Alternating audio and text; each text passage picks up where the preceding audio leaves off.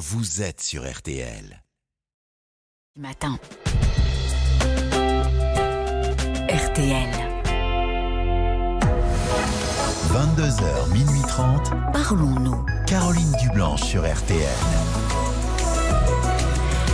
Bonsoir Caroline Dublanche, très heureuse de vous retrouver euh, pour dialoguer euh, avec vous sur tous les sujets qui vous concernent euh, et vous préoccupent. Je suis à votre écoute et jusqu'à minuit et demi, je vous invite à appeler le standard de Parlons-nous. Roman et Paul vont vous accueillir au 09 69 39 10 11.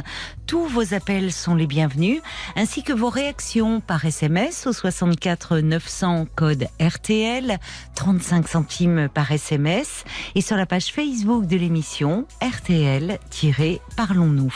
Marc Bisset est à la réalisation et me fait signe que l'on peut commencer. On attend plus que vous et vos appels 09 69 39 10 11. Bonsoir Joël. Bonsoir Caroline. Bonsoir, bienvenue. Ah, ça me fait plaisir de passer à votre antenne. Ben moi aussi, je suis ravie de- d'avoir l'occasion de parler avec vous. Mais oui. Alors, de quoi voulez-vous euh, me parler, ma chère Joël Eh bien, je, je vais avoir une journée, une journée merveilleuse de rencontres avec mes enfants que je vois très rarement. C'est le vendredi 30. D'accord. Alors en fait, euh, il y a mon fils qui va avoir bientôt 40 ans à la fin, à la fin de ce mois, Oui, avec sa femme et ma petite fille. Bon, je n'ai qu'une petite fille qui a deux ans et demi oui. et que je ne vois bah, que deux fois par an en fait. hein. Ils habitent Donc, loin voilà. de, de vous? Comment? Ils habitent loin de vous, vos Bah, enfants? Ben, moi, j'habite à Digne-les-Bains et mon fils habite en Corse, euh, à Bastia. Oui. Et, et ma fille, qui va aussi venir, alors là, c'est elle, c'est exceptionnel. Elle est en Nouvelle-Calédonie pour 4 ans. Elle a un détachement de 4 ans. Elle en est à la Ah oui. moitié de son détachement. D'accord. Et elle a demandé une formation parce qu'elle tient un hôpital, euh, un hôpital, non, un tribunal de brousse. Donc, elle a demandé une formation en France qui se passe à Dijon. Donc, ça sera l'occasion de la revoir. Ça fait deux ans qu'elle est partie là-bas et que je ne l'ai pas revue. Ah oui, bah ça va Ah ben voilà, donc je voulais Oui. moi absolument qu'il y ait un repas en famille entre mon fils, ma fille, Oui. la femme de mon fils et, et ma petite fille. Et votre moi. petite fille, euh, vous ne l'avez pas vue depuis combien de temps, votre petite Eh ben, fille? la dernière fois que j'ai vu, c'était en février. D'accord, oh là là, elle va avoir beaucoup changé. Oh, euh, surtout en six mois, hein, elle Oui. avait deux ans. Ah oui. Elle, en Ah oui, ça change deux- beaucoup, là. Ah oui. Oui, deux ans, c'est mignon, deux ans et demi. C'est- et, et d'ailleurs, mon fils m'en a parlé aussi un petit peu parce qu'il est surpris, lui, bah, c'est le premier enfant hein, qu'il a. Oui. Il a trouvé que quand elle était petite, il l'a trouvée innocente quand elle faisait des, des choses ou même des, euh, quand elle disait non, parce qu'il y a la, la période du non où ils se sentent. euh, Ah oui. Oui. Mais Euh, c'est- elle est un est- peu à deux ans, hein, c'est beaucoup ça. Hein. Oui, Bah. non à tout. Ils sont plus fusionnels avec leur maman, enfin ils le sont moins, avec leur maman, ils, ont, ils savent qu'ils sont un individu à part entière. C'est un peu comme une préadolescence en fait qu'ils font à cet âge-là. Oui, mais c'est plus facile à canaliser. C'est ça. Mais maintenant, ce qui l'a surpris, c'est qu'il la trouve manipulatrice en fait. Elle va aussi bien lui faire un câlin. Alors il est, il est Hmm. tout content. Et Hmm. puis en fait, elle, elle va lui demander quelque chose, donc c'est un câlin intéressé. Ah, mais les enfants, les enfants. euh, Ah, Vous savez, on peut tous être un peu manipulateurs euh, euh, quand on veut quelque chose, et les petits enfants ont très bien compris qu'avec des câlins, on obtient beaucoup de choses. Hein. Ils sont bah, elle, elle commence à le comprendre. Bah oui. Ou alors elle va demander quelque chose à sa maman, puis si sa maman ne veut pas, elle dira rien, mais elle fera en sorte que son papa veuille bien. Bah oui, et donc- oui. Et, ça, et ça, il trouve que c'est un peu dommage parce qu'il la trouve plus aussi innocente, quoi. Oui, mais alors bon, vous savez, l'innocence présumée des petits enfants. Enfin, je veux dire, c'est des petits êtres humains, hein, donc euh, ils perçoivent très vite. C'est pas c'est pas de la manipulation au sens où on l'entend euh, quand même quelque chose de Non, délibéré. Ah ça. non, il y a rien de pervers Non, non. dans tout ça. Non, non, Non. non, non, non. Donc alors cette journée, c'est le 30 euh, le c'est 30 le septembre. 30 septembre, en Vous allez aller au restaurant? Qu'est-ce Eh que ben, vous allez alors moi, faire? c'est ce que je voulais faire, un, faire un repas dans un endroit, mais vraiment magique à, à Digne. Euh, je- ça s'appelle, j'ai le droit de le dire, peut-être, non pas? Euh, Non, c'est pas. Ben, en fait, c'est un, c'est un bar-restaurant qui fait aussi jeux. Il y a, il y a toutes des. Ah bah c'est bien pour la petite. Ben, ben, c'est pour ça. Ah non, c'est pas des jeux pour enfants, c'est plutôt des jeux pour adultes. Ah d'accord. Oui. Casino? Comment Casino Non, ça s'appelle le bar Joc. Bah, bar et puis Joc. Bon, bah écoutez, bon. comme vous avez fait un peu de pub, vous aurez peut-être les desserts gratuits. je sais pas. Euh, oui, en fait, en fait c'est un endroit qu'on a découvert. Euh, déjà, quand mon fils est venu en février, justement, avec sa, sa femme, eh ben, je les ai invités là. Et c'est, j'avais réservé un espace, c'était que des, que des coussins en arrondi. Et il y avait deux, deux tables. Et ça fait que la gamine, ben, elle avait une poupée, elle pouvait la coucher, elle pouvait se coucher elle-même. Enfin, c'est, c'est super parce qu'elle pouvait vadrouiller comme elle voulait, quoi. C'est bien, oui, pour les enfants, parce que le Ah oui. restaurant, c'est un peu long à cet âge-là. Donc elle était en liberté totale. Il y avait ses parents fumaient, donc il y avait une pièce à côté, mais comme il faisait encore froid, euh, c'est une c'est une pièce originale parce que elle a, elle a une partie, le, le centre de son plafond est ouvert. Alors il y a Oh, une- ça il y doit a- être beau. ah mais c'est c'est c'est c'est exceptionnel. Moi je c'est récent que c'est ouvert à Digne, ça et j'apprécie vraiment beaucoup. Oui. Eh oui, parce que ça fait comme une terrasse en extérieur quand il y a eu le confinement et tout, mais là, eh bien, c'est quand même ouvert avec, avec tout des treilles, des feuillages et tout. Ah, c'est chouette. eh Ça ben, fait comme une cabane, un peu. ça. Et il peut pleuvoir au milieu de la pièce, en fait. Donc, Ah bon qui le supportent. Ah oui. Ah oui, mais enfin, il ferme dans ces cas-là. Non, non, c'est pas fermé. C'est, ça reste toit ouvrant. Vous avez le, le toit étoilé. Et, et vous avez le tour euh, où il y a des, des coussins vraiment très confortables et qui ne sont pas mouillés par la pluie. Non, mais c'est, c'est Ah bon, mais c'est original, oui, comme endroit, effectivement. Ah oui, franchement. Bon, donc ça va être une grande journée pour Ah vous bah oui. tous. Alors c'est vrai qu'il y a, il y, a, il y a eu quand même quelques... Moi je voudrais éviter qu'il y ait des tensions parce que je suis une maman et puis j'étais une prof aussi très exigeante. Si vous voulez, je mets la barre très haut en valeur humaine. Bon, je ne sais pas si j'ai raison ou tort, mais voilà, c'est ma façon d'être. Qu'est-ce que vous voulez dire euh, en- quand vous, enfin, vous dites euh, en valeur humaine, vous Eh ben, mettez la barre haut Par exemple, la- la- l'altruisme, l'empathie, le, euh, le respect, le respect de la vie, le respect des, des êtres vivants, de la planète. bah, Ce sont des valeurs très louables. Ben, mais je, je- oui, c'est louable, mais si vous voulez, j'en j'en demande beaucoup. Et, et c'est pas facile peut-être de me satisfaire, donc euh, pas. Mais c'est pour une journée, là. Ah, là, pour Ça devrait journée. aller, non Là, vous, vous appréhendez euh, les tensions euh, entre, avec vos enfants, peut-être, au cours de... journée. Voilà, je voudrais que ça soit une journée de bonheur, Hmm. zen. Et- oui, parce que ça n'est pas. Je peux vous expliquer un cas, par exemple. Euh, ma ma, ma belle-fille, enfin, elle, elle était avec une, une sœur. Et, quand elle est quand elle est avec quelqu'un d'autre, ben, elle n'était pas vraiment concentrée sur son enfant. Donc moi, bon, ben, c'est pas grave. Hein. Elle lui elle lui avait préparé à manger. Donc c'est quand elle avait un an. Et, du fait qu'elle n'était pas vraiment concentrée, elle a trop chauffé euh, ce qu'elle lui préparait. Alors que c'était une purée de légumes, je ne sais plus ce que c'était. Hein. La petite avait très faim. Qu'est-ce qu'elle a fait? Elle lui a donné une cuillère, ben, elle s'est brûlée la petite parce que c'était trop chaud. Alors après, alors ça c'est des choses, bon, ça peut arriver. Mais, mais, mais on goûte avant. Enfin, moi, j'aurais pas fait ça. J'ai rien dit. Je disais rien, mais Oui. j'avais du mal de, de supporter ça. La petite, elle a donc recraché la cuillère sur, euh, bah, sur une tablette. hein. Elle était sur une chaise haute. Et c'était propre parce que c'est vraiment nickel. Euh, et donc après, comme ça avait refroidi, puis qu'elle avait toujours faim le temps que le reste de la compote euh, refroidisse, elle a voulu manger ce qui était sur sa tablette. Et elle n'a pas eu le droit. Ça a été nettoyé. Alors ça, j'ai- j'ai pas trop. Je disais toujours rien, j'ai pas trop compris. Mais la gamine, du coup, elle hurlait, quoi. Voilà. Hmm.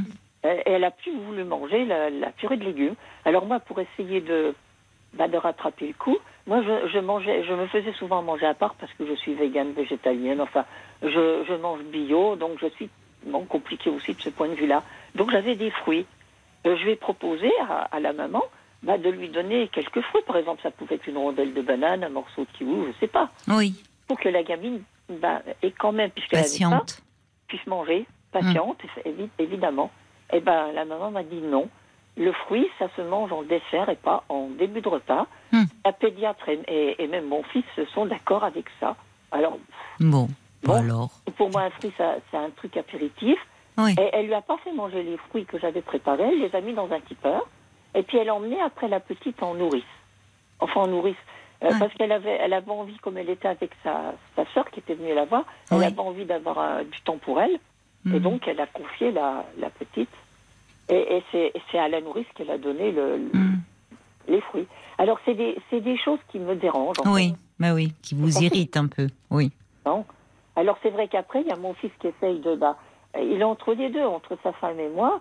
Et, et, et, et ma belle-fille lui a dit qu'elle se sentait jugée par moi et que, que Ah oui. ça la dérangeait. Ah oui, donc il faut faire euh, que vous fassiez Ah. attention. Oui, parce qu'elle oui. le sent. Oui. Mais, Hmm. mais comment éviter qu'on sente que j'ai un jugement de valeur, en fait, là-dessus C'est pas Hmm. facile. Si c'est l'espace d'une journée, Bah c'est oui. possible. Et en plus, c'est au restaurant, la petite a grandi. C'est quand plusieurs jours chez vous, bon, Ah oui, ça serait peut-être plus compliqué euh, de prendre sur vous, même si ça, Ouais. ça en vaudrait la peine. Mais là, vous semblez me dire que c'est l'espace d'une journée. oui, là, c'est pour ça. Comme Donc, une journée, euh, je voudrais que ça se passe le mieux possible. Oui. Monde ait un bon souvenir. Et oui, vous avez raison. voilà. Oui. Et puis même qu'ils aient éventuellement euh, envie de revenir plus souvent, votre fils et votre belle-fille Ah, avec la petite. envie, mais c'est vrai que lui cumule deux, deux travaux. Euh, il a, il- ils ont acheté une grande villa, donc il a refait. Il, il travaille beaucoup en fait. Il cumule Mhm. emplois. Parce que sa femme, du coup, comme elle a eu la petite, eh ben, elle ne travaillait plus. Alors il a- Oui. ils ont une grande propriété, mais c'est- magnifique. Hein. Vous êtes allé les voir encore Oui, j'y vais, bah, j'y vais, j'y vais régulièrement. Ah d'accord. Bon. Mais, mais en fait, il y a- il y, a un moment où, je- où, où- où je n'ai pas envie d'y aller, c'est au moment de Noël. Ah oui, pourquoi? De- bah oui, Nouvel An, c'est plutôt les, les adultes entre eux, mais Noël, Oui. C'est pas, c'est parce qu'en fait, euh, il y, a, il y a mon ex, enfin, le, le- je suis divorcée, je suis séparée, Oui. et, et lui, il habite en Corse aussi avec mon fils, et forcément, il vient à Noël. Et moi, j'ai pas trop envie de le, de le rencontrer. Ah oui, d'accord. Oui, je comprends. Je préfère à la limite euh, voir la petite comme elle, elle- elle s'appelle Valentina. Donc en fait, il y a la C'est Saint-Valentin joli. à la mi-février. Donc à à la limite, je préfère la voir là Oui. de Noël. Parce qu'il y a aussi tout le monde, trop de monde, des, des cadeaux, des tas de trucs. Et en fait, je trouve qu'on a- on n'apprécie pas les gens de la même façon. Ah bah, c'est vrai que oui, euh, c'est vrai. Quand on est très Ouais. nombreux comme ça, euh, ça passe vite. Et oui, on peut moins profiter euh, que des, à d'autres moments de l'année où finalement on a plus de temps à consacrer. Bah, si finalement euh, Noël, ça ne vous peine pas de ne pas y être, au contraire, bah, vous pouvez les voir à d'autres moments, c'est bien. Et mais alors là, en plus, il va y avoir, euh, bah, la petite va quand même être un peu le centre Ah bah, d'attraction. oui. Et puis il y a votre fille qui va voir, c'est sa nièce aussi Ah qui va venir. euh, donc, Oui. euh, et vos enfants Ça s'entendent fait bien deux ans qu'elle ne l'a pas vue. Elle, elle est pas. Ah oui, Elle est partie en août 2020. et- ah oui, bah oui, puisque oui, oui, oui. Donc elle a vu bébé quand même. C'est ça. Elle l'a vu Ah bébé. oui, donc là, avant qu'elle parte. oui. Eh ben, moi, c'est pareil, je, je les ai invités à un restaurant. Alors là, c'était sur à Cagnes-sur-Mer, parce que ma fille, elle était, elle avait un appartement à Nice, et puis total, euh, elle le louait parce qu'elle trouvait qu'il faisait trop froid à Nice. Elle, elle avait pris un truc à Cagnes-sur-Mer, puis elle, ça lui plaisait pas non plus. C'est pour ça qu'elle est partie en Nouvelle-Calédonie. Elle est très frileuse.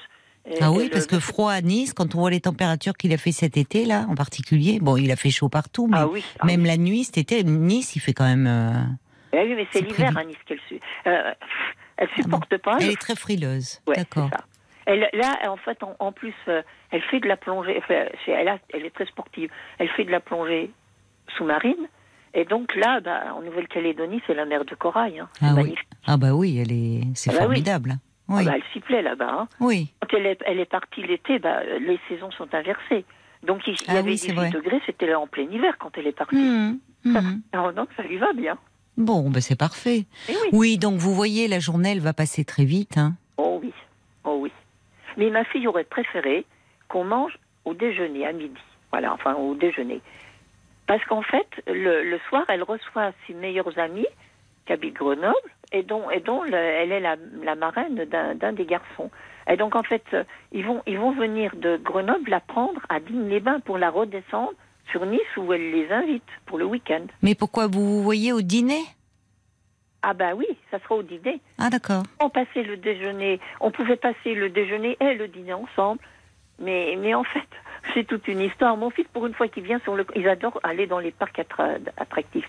Et là, euh, son rêve, puisque dans, dans notre enfance, moi j'étais sur Nancy, et on allait à Strasbourg à Europa Park, qui est le plus grand parc du monde. Et, et là, la petite, elle a fait tous les parcs de, de Bastia et du sud de la France. Donc en fait, il lui fait découvrir aussi ce, ce grand parc. Alors lui, il veut rester plusieurs jours. Alors D'accord. bah non, c'était pas trop son truc. Elle voulait bien y rester un jour et puis aller aussi dans un aqualand, un autre truc, parce qu'elle elle, elle adore l'eau. Hein, donc en fait, euh, ils n'étaient pas trop d'accord là-dessus. Alors, euh, Bon, ils se sont mis d'accord finalement. pas tout à fait, pas tout à fait, parce qu'elle elle revient, elle revient avant, elle, elle redescend de Strasbourg. Enfin, ils se rencontrent je ne sais pas comment vous expliquer ça. Elle, elle a. Oui. Ils se sont organisés, c'est ce qui compte. Vous Oui. voyez, c'est finalement. Ne, ne vous tracassez pas trop, parce que vous avez tellement à cœur que ce soit Ah. parfait que Oui. finalement, vous voyez, c'est il faut un peu parfois se laisser porter. Faut pas être trop perfectionniste. Ah non, ah, voilà. Finalement. C'est un truc qu'on peut me reprocher. Je suis idéaliste, perfectionniste. Je veux le, le, le top partout. Oui, Dans- dans- mais justement, finalement, vous vous mettez euh, la pression. Oui, c'est vrai. Au lieu de dire, bon, comme vous dites, euh, voilà, je, je vais passer une journée merveilleuse avec mes enfants, que je vois que trop rarement. Donc, vous n'avez pas en plus à organiser, ce qui est très bien, parce que ça, ça pourrait vous mettre un peu une forme de stress, de pression. Ça se fait au restaurant dans un endroit que vous aimez beaucoup, Ben oui. que, vos, que vos, vos- enfants connaissent. Donc, ça Non, ne peut non, que là, bien se passer. Votre fille, non, mais votre fils, oui. Bon, ça ne peut que bien se passer. Puis surtout que là, ce soir, été voir le patron. Pour que, pour que déjà, comme ma fille voudrait rentrer sur Nice pas trop tard, parce que je me disais, tu, tu comprends, depuis Grenoble, ils vont faire un détour pour venir me chercher. Alors elle dit, il n'est pas question de manger. Enfin, elle trouvait que le, le dîner, ça faisait tard parce qu'il faut à peu près trois heures pour aller de, de Digne à Nice. Oui, mais c'est leur, ça c'est, ça Ouais. c'est, eux qui l'ont choisi. Bah Vous oui. voyez, il faut pas tout con- chercher à tout qui- qui contrôler. Vous voyez, Joël, laissez-les s'organiser. Et puis vous, bah, soyez plutôt dans le, voilà, l'attente de cette journée, mais sans laissez-les s'organiser. Ils ont, ils, ils ont prévu. Bon, bah, ils feront euh, Ben oui, des ils kilomètres. ont très prévu d'essayer de me faire plaisir Voilà. en acceptant de faire un repas en commun. Très voilà. bien. Très bien. Vous Oui, voyez. donc c'est tout, c'est déjà ça, parce que. Parce qu'en oui. plus, mon fils, il aura 40 ans à la fin du mois d'octobre. Ma Mhm. elle va être retournée en Nouvelle-Calédonie, donc on ne pourra pas fêter ses 40 ans. Donc vous le fêtez un peu à l'avance. Ben, pas tout, on va pas faire comme si c'était une date d'anniversaire, mais moi, j'offrirai déjà les cadeaux, oui. D'accord. Et, et je- et ce repas, c'est un peu symbolique pour moi de. euh, oui, un petit peu comme Mhm. si c'était fêté en avance, oui. Et puis votre belle-fille, comme vous savez qu'elle a un peu fait la réflexion à votre fils, qu'elle Bah avait oui. le sentiment d'être jugée, Oui. voyez, vous pouvez lui, enfin, veiller à être un peu a- attentionné ce jour-là, ou lui euh, faire un petit compliment, euh, même euh, Oui, par vrai. rapport à la petite, ou en me disant, vous voyez, ça peut la toucher. Oui. En disant, oh là là, elle a grandi, on voit que elle est Et c'est bien. ce que je fais d'ailleurs, Bon. parce qu'en fait, bon, je renvoie aussi les principes Toltec, enfin, je renvoie toujours des trucs, après ils font, ils font comme ils veulent. Mais, mais je, je, les, je les encourage aussi en disant à chaque fois que c'est bien, qu'ils s'en occupent bien, qu'elle est bien éduquée. Bon. Donc, euh, en fait, euh, oui, je, je, je, la, je la caresse dans le sens du poil. Bah, vous avez raison. Enfin, en tout cas, oui, être un, un- un petit signe d'attention, un petit compliment, euh, voilà, ça fait Oui. plaisir. Et puis quand elle est, quand elle est, enfin seule, quand elle est seule avec moi ou avec son, avec euh, mon fils, elle n'est pas la même que quand elle est avec cette demi-sœur en fait. Euh, c'est- Oui. très différent. Bon, mais ça, peut-être qu'elles la voient pas souvent, peut-être qu'elles ont des Ah, liens voit- particuliers. Comme vous, vous le dites vous-même, c'est compliqué de partager parfois, vous voyez, de, de Mais se oui. partager quand on est plusieurs. Oui, c'est ça. Donc, bon, elle sera pas là, la demi-sœur. Ah non, ben non. Bon, alors vous aurez vos enfants. Je vais la retrouver votre- euh, vraie, telle qu'elle est. Et puis en plus, elle s'adore avec ma, ma, ma fille. hein. Bon. Les deux, les deux, j'allais dire le prénom. La, elles s'adorent toutes les deux. hein. Ben alors, vous voyez, vous allez pouvoir euh, profiter pleinement de vos enfants et de votre petite fille cette journée. Donc, euh, c'est formidable. Et bien sûr. Donc, euh, vraiment, euh, allez-y tranquillement et, et savourez ces moments en famille. Je vais les savourer, c'est vrai, parce que ça passe trop vite en fait. hein. Ah, oh, ça passe très vite, vous allez voir, oui. La journée sera finie, vous vous direz, oh, mais bon, ça fait plein de, de jolis souvenirs. Merci beaucoup, euh, Joël, et bonne journée alors. Caroline. Au revoir. Merci, au revoir. Jusqu'à minuit 30, Caroline Dublanche sur RTL. parlons. Jusqu'à minuit 30, Parlons-nous. Caroline Dublanche sur RTL.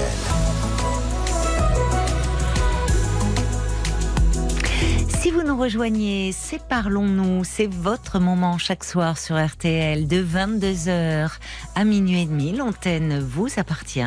Vous pouvez euh, appeler le 09 69 39 10 11 pour me parler de vous en toute liberté. Et c'est ce qu'a fait euh, Aurélie. Bonsoir Aurélie. Bonsoir. Bonsoir et bienvenue. merci. hein. Alors, vous voulez me parler, je crois, du- d'une agression qui s'est Voilà. passée euh, ben, il y a quelques jours, en fait. Il, y a, il y a quelques jours, Et euh, bon, je me suis faite violenter et tout ça. Et euh, en fait, bon, ben, c'était dans un lot, c'était dans un loto, Hmm. en gros. Et en fait, ce qui me choque de nos jours, c'est que il y avait beaucoup, beaucoup de personnes. Oui. Personne n'a rien fait, Ah bon? même pas appelé les secours, rien du tout. Mais qu'est-ce qui s'est passé en fait dans ce, dans ce, c'est un bar loto, c'est ça? Non, c'est un loto pour jouer, donc. euh, Ah, un loto où on 12 se oui. réunit, une salle où, d'accord. Voilà, j'étais avec ma fille de 12 ans. Oui. J'ai une collègue euh, du loto bon, qui m'avait appelé pour parce que c'était une grosse soirée. Donc je dis pourquoi pas et tout. Oui. Je suis allée. Et en fait, bon, la patronne que je connaissais déjà voulait me parler La patronne euh, de, de- du loto. d'accord.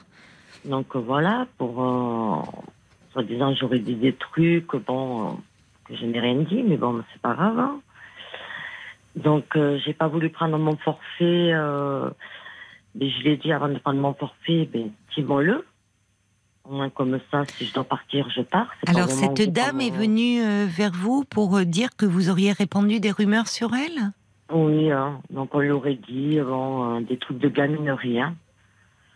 Donc. euh, Mais Mais vous étiez au courant, vous, de, de ces non, rumeurs? pas au non, j'étais pas au courant du tout, puisque je suis arrivée euh, joyeuse, bien et tout Oui, ça avec ma oui. fille de 12 ans. Oui. Et je me retrouve quand même euh, la tête par terre euh, Ah bon? à deux reprises. Mais qui c'est qui vous a agressé, cette dame-là? Non, c'est son fils. Son fils. Ah bon Mais euh, mais comment c'est passé? Puisqu'entre le moment où vous essayez Mais, de fait, parler avec cette dame, Parce qu'on a essayé de parler, oui, donc elle m'a humiliée quand même devant tout le monde, donc j'ai mal réagi. Donc je lui ai dit, euh, c'est- impitoyable de me parler euh, comme ça devant tout le monde en tant que patronne. oui. Donc bon, voilà, le ton il est monté.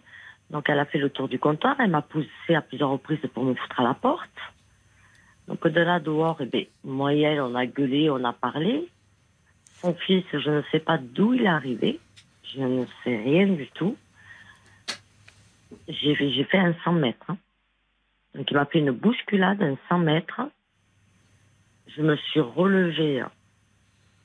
Non mais ce que j'avais, ben, les insultes et tout ça, voilà. Vous étiez dehors, donc, en dehors Oui, de la dehors. salle. hein. Et de là, il m'a rebousculé une deuxième fois en me mettant un coup de pied. Ah bon? Et personne, Donc, euh, vous, oui, vous n'étiez et- qu'avec votre fille. Et la petite, elle était où, votre fille? Et ben, la petite est à côté de moi. C'est une Oh. dame qui l'a pris et Ouais. qui a essayé de lui cacher les yeux. Ah et oui, tout quand ça. même. Elle, lui- elle Ouais. hurlait la mort. Donc je trouve ça inadmissible que de nos jours, en 2022 quand même, euh, que personne ne bouge. Oui. que- Ils n'ont peut-être pas compris ce qui se passait, si c'était à l'extérieur et qu'ils étaient pris euh, par Euh, non, euh, leur loto. Il y avait du monde hein, dehors. hein. Ah, il y avait du monde en- dehors. Ah oui, ils étaient en tant que spectateurs. hein. Oui. Donc voilà, personne n'a bougé, personne n'a levé son petit doigt. Mais dites-moi, pour un loto, normalement, c'est plutôt convivial. C'est. Mais oui, c'est plutôt convivial. Mais la soirée, c'était pas convivial pour moi, je vous le dis. Donc euh, personne n'a bougé. C'est moi-même qui ai appelé euh, la police. Oui. C'est vous qui avez appelé la, la police, oui. c'est moi. Oui. Moi-même. Ils sont venus donc. Ils sont venus. Mhm. Bon. Donc euh, voilà, bon, fait. Donc j'ai déposé plainte en- le lendemain. Oui. J'ai vu le médecin légiste par la suite, qui a constaté euh, les blessures et les coups que j'avais. Vous avez une, une ITT Oui, de cinq jours. hein. Cinq jours. Oui, quand même. Ouais. D'accord. Cinq jours. hein. Et euh, donc voilà, donc euh, enfin, euh, je comprends pas qu'on peut frapper comme ça. Non. Enfin, je sais Bah, non. je- Et vous le connaissiez pas, ce monsieur-là Le fils Non, de la tout, patronne non. non, pas du tout. Mais enfin, c'est. Enfin, je suis d'accord avec vous. c'est. C'est dingue que ça dégénère comme ça, mais en même temps, euh, bon, malheureusement, on entend de plus en plus ce genre de choses. Mais euh, vous dites la, la patronne, dès que vous êtes arrivé, elle est venue vers vous et le ton est monté. Et Oui. qu'est-ce que c'est que cette histoire là de, de rumeurs? Vous, vous la, vous la connaissiez cette dame? Vous me dites vous, Oui, vous la j'ai- J'ai connaissiez? travaillé, j'ai travaillé avec elle euh, au Black quand même. D'accord, vous travaillez, euh, d'accord, mais pas dans le cadre du loto, dans un autre domaine. Non, dans le, si, dans le loto, mais en faisant du nettoyage. D'accord. Voilà, deux fois par semaine. Et en fait, l'histoire, c'est que je ne sais toujours pas pourquoi. Je ne sais toujours pas pourquoi, en fait. hein. Bah, j'imagine que si euh, il y avait quelque chose, enfin, de d'une animosité euh, avérée, vous ne seriez peut-être pas venu avec votre Ah non, non, fille non, ce jour-là, quoi, pour éviter la, serais- la polémique. Non, non, je ne serais pas venue. Oui. Euh, je l'aurais appelé au téléphone parce que j'ai son numéro de téléphone. Oui, c'est ça. Si vous Euh, travaillez ensemble, Euh, voilà, j'aurais, j'aurais pas fait. Euh, Je serais pas allée toute joyeuse avec ma fille pour repartir sûr. euh, 20 minutes après oui, avec des coups. euh, Oui, non, oui. Suis pas. oui, il y a une euh, rumeur quoi qui a été propagée et on lui a dit que vous fait, en étiez l'auteur. C'est une rumeur, donc. Est-ce que c'est de la jalousie? J'en sais rien, je sais pas. Hmm. De toute façon, elle n'a pas eu le temps de me le dire. hein. Oui, c'est son fils qui est arrivé. Son fils est arrivé, il a enchaîné. Bah, et le fils, alors, les policiers ont dit quoi? Parce que quand bien même euh, ils voudraient euh, se Eh ben, mêler de la écoutez, ben, situation. lui, il a dit, lui, il a dit soi-disant que, parce que j'ai entendu après, hein. Alors, soi-disant que j'ai voulu taper sa mère, qui est faux, parce qu'il y en a quand même une qui a témoigné, euh, qui a témoigné pour moi du loto quand même. Hmm. Et que justement, euh, la patronne a envoyé, lui a envoyé un message en lui disant euh, tu n'es plus la bienvenue, car tu sais ce que tu as fait, entre parenthèses, gendarmerie. À la dame qui a témoigné? Voilà. Ah ben Donc, dites-moi, il y a une bonne est- ambiance hein, dans, la, dans le coin là. Elle est, elle est plus, euh, voilà, elle est plus la D'accord, elle est plus... parce Elle est qu'elle a témoigné. Elle est persona non grata depuis qu'elle a témoigné en, plus, votre faveur. Voilà, elle a témoigné, euh, comme elle aurait témoigné pour elle, c'est arrivé, elle a témoigné pour la violence qu'elle a vue. Parce qu'elle, elle a été choquée, elle en a pleuré. hein. Hmm. Et Donc, votre euh, fille dans tout ça, parce que vous, bon, vous avez été, voilà, vous avez vu le médecin, mais Eh ben, votre ma fille qui a été témoin, c'est eh ben, elle est choquée, donc elle m'appelle tous les soirs si ça va. Parce qu'elle ne vit pas Euh, avec vous. Non, elle, est, elle vit chez le papa. D'accord. Donc Hmm. euh, voilà, donc euh, si ça va, si j'ai pas trop mal, si Oui. euh, voilà. Elle Vous a la attrapé des rassurez plaques aussi. Hein. Oula. Donc Pardon. euh, je la, ra- je- elle a attrapé des plaques à cause de ça. Des plaques Ouais, des plaques. hein. d'eczéma. De l'eczéma, je pense, ouais. Elle est sujette à l'eczéma, votre Non, fille pas du tout. hein. Non. Je pense que ce soir-là, elle a eu vraiment peur. hein. Oui, elle a eu peur pour vous, ce qui est compréhensible. Bon, ben, il faut peut-être qu'elle voit quelqu'un, même ponctuellement, pour un peu qu'elle évacue tout cela. Outre Mais le oui, fait que vous, vous la rassurez, euh, mais c'est douloureux, c'est difficile, hein. c'est traumatisant pour euh, d'avoir été témoin de ça. Il faudrait peut-être qu'elle voit quelqu'un, votre fille, même ponctuellement, vous voyez. Ouais, ça, je sais. Hein. Si J'en ai parlé au papa et c'est ce qu'on allait faire de. Oui. Et vous, comment allez-vous euh, Comment vous vous sentez Eh bien, écoutez, euh, pas très bien quand même, enfin, pas très bien. euh, Oui. voilà, je me dis, euh, je me dis, est-ce que la justice va faire le travail comme il faut Oui. Et je comprends pas. En fait, en fait, dans ma tête depuis, surtout, c'est ça, c'est, c'est comment les gens peuvent laisser faire ça. Oui, ce qui vous choque, c'est le finalement la passivité des personnes autour. Vous êtes senti voilà. seul à ce moment-là et vulnérable. À la rigueur, il y a 10 personnes, Oui, je peux comprendre. oui, Mais quand il y a 150 personnes, quand même. C'est- Oui. Moi, je vois ça, je serais la première à le défendre. Euh, C'est là qui est par terre. Même oui, oui, oui, ou tout à fait. Ça, je suis d'accord avec vous. Sans savoir qui a tort, qui a raison. En tout cas, celui qui frappe comme ça euh, euh, une personne à terre et une femme. Et euh, là, et, là, je, et là, je comprends pas. Je comprends. Oui. Là, honnêtement, je ne comprends pas. Oui, c'est ça en fait que vous me dites depuis le début. C'est que finalement, vous, au-delà de l'agression que vous avez subie, c'est pas tant la peur que vous avez pu ressentir Ben, ou en la fait, colère. non, c'est même pas la peur, c'est même pas les coups non plus. Oui, c'est le, c'est la passivité des gens autour. Voilà. Comme, C'est comment, en fait, j'aurais pu mourir, j'aurais pu. En fait, personne bougeait là. Peut-être pas, quand même. Mais... Non, mais euh, en fait, euh, j'aurais pu, euh, j'aurais pu, euh, au lieu de l'arrêter, Oui, parce que quand il, bon, la première fois quand il m'a, quand il m'a poussé violemment, bon, personne s'y attendait. Mais la deuxième fois, oui, il est revenu à la charge. voilà, il aurait pu, j'aurais pu l'amener plus loin, Hmm. Euh, le calmer, Oui, oui. ses parents, hein. Oui, c'est vrai. Ils auraient pu, euh, non. Donc, imaginez-vous, je serais tombée sur la tête. Je, Ah, mais je- euh, bien je sûr, me relevais plus. bien sûr. C'est, ça qui me choque le plus, en Mm. fait. Hmm, Je comprends. C'est enfin, je c'est. que- Oui, c'est ce sentiment de solitude au milieu d'une foule, au milieu de gens qui pourraient euh, vous porter secours et qui ne bougent pas. C'est angoissant, en fait. Oui, voilà, Oui. oui. Parce que je me dis, mais j'ai des enfants, je me dis, Mm. mais qu'est-ce que ça va être plus tard Mm. Mais vous savez, euh, à ce sujet, euh, malheureusement, hein, dans des cas d'agression euh, comme ça, dans des, j'ai souvenir de, enfin, dans des rames de métro, dans des transports en Ouais. commun, bus ou autres, souvent les victimes disent cela. Au-delà des, bah, des coups qui ont été portés, au-delà de de la violence physique et puis aussi morale, euh, souvent c'est se, c'est se dire au fond ce que vous dites. J'aurais pu mourir, on me tabasse et personne ne bouge. C'est très angoissant de, enfin, de, de l'être humain de se dire au fond c'est quoi? C'est de l'indifférence. Et en fait, il y y des, y a une étude, euh, il y a des études sociologiques qui ont été faites euh, sur euh, justement pourquoi euh, il y, a, il y a si peu de réactions. Pourquoi on réagit Je dis on parce qu'on ne sait pas comment on réagirait malheureusement. Pourquoi les gens réagissent si peu lorsqu'il y a une agression? Et en fait, il est montré que plus les gens sont nombreux, moins ils réagissent. Parce qu'au fond d'eux, ils sont la violence. Vous savez, ça, ça tétanise en fait, ça, ça, Ouais. ça pétrifie et ça, ça va très vite. Et en fait, chacun se dit dans sa tête, il va bouger. Il y a quelqu'un qui va bouger. Et au fond, ça déresponsabilise. Et moins il y a de gens présents, vous voyez, témoins de l'agression, Ouais. plus il y a intervention. Parce que là, on peut pas se dire bon bah on est 10, on est 20, il y en a bien qui va bouger et peut-être que je suivrai. C'est là, c'est je suis seul ou on est deux, trois, il faut y aller.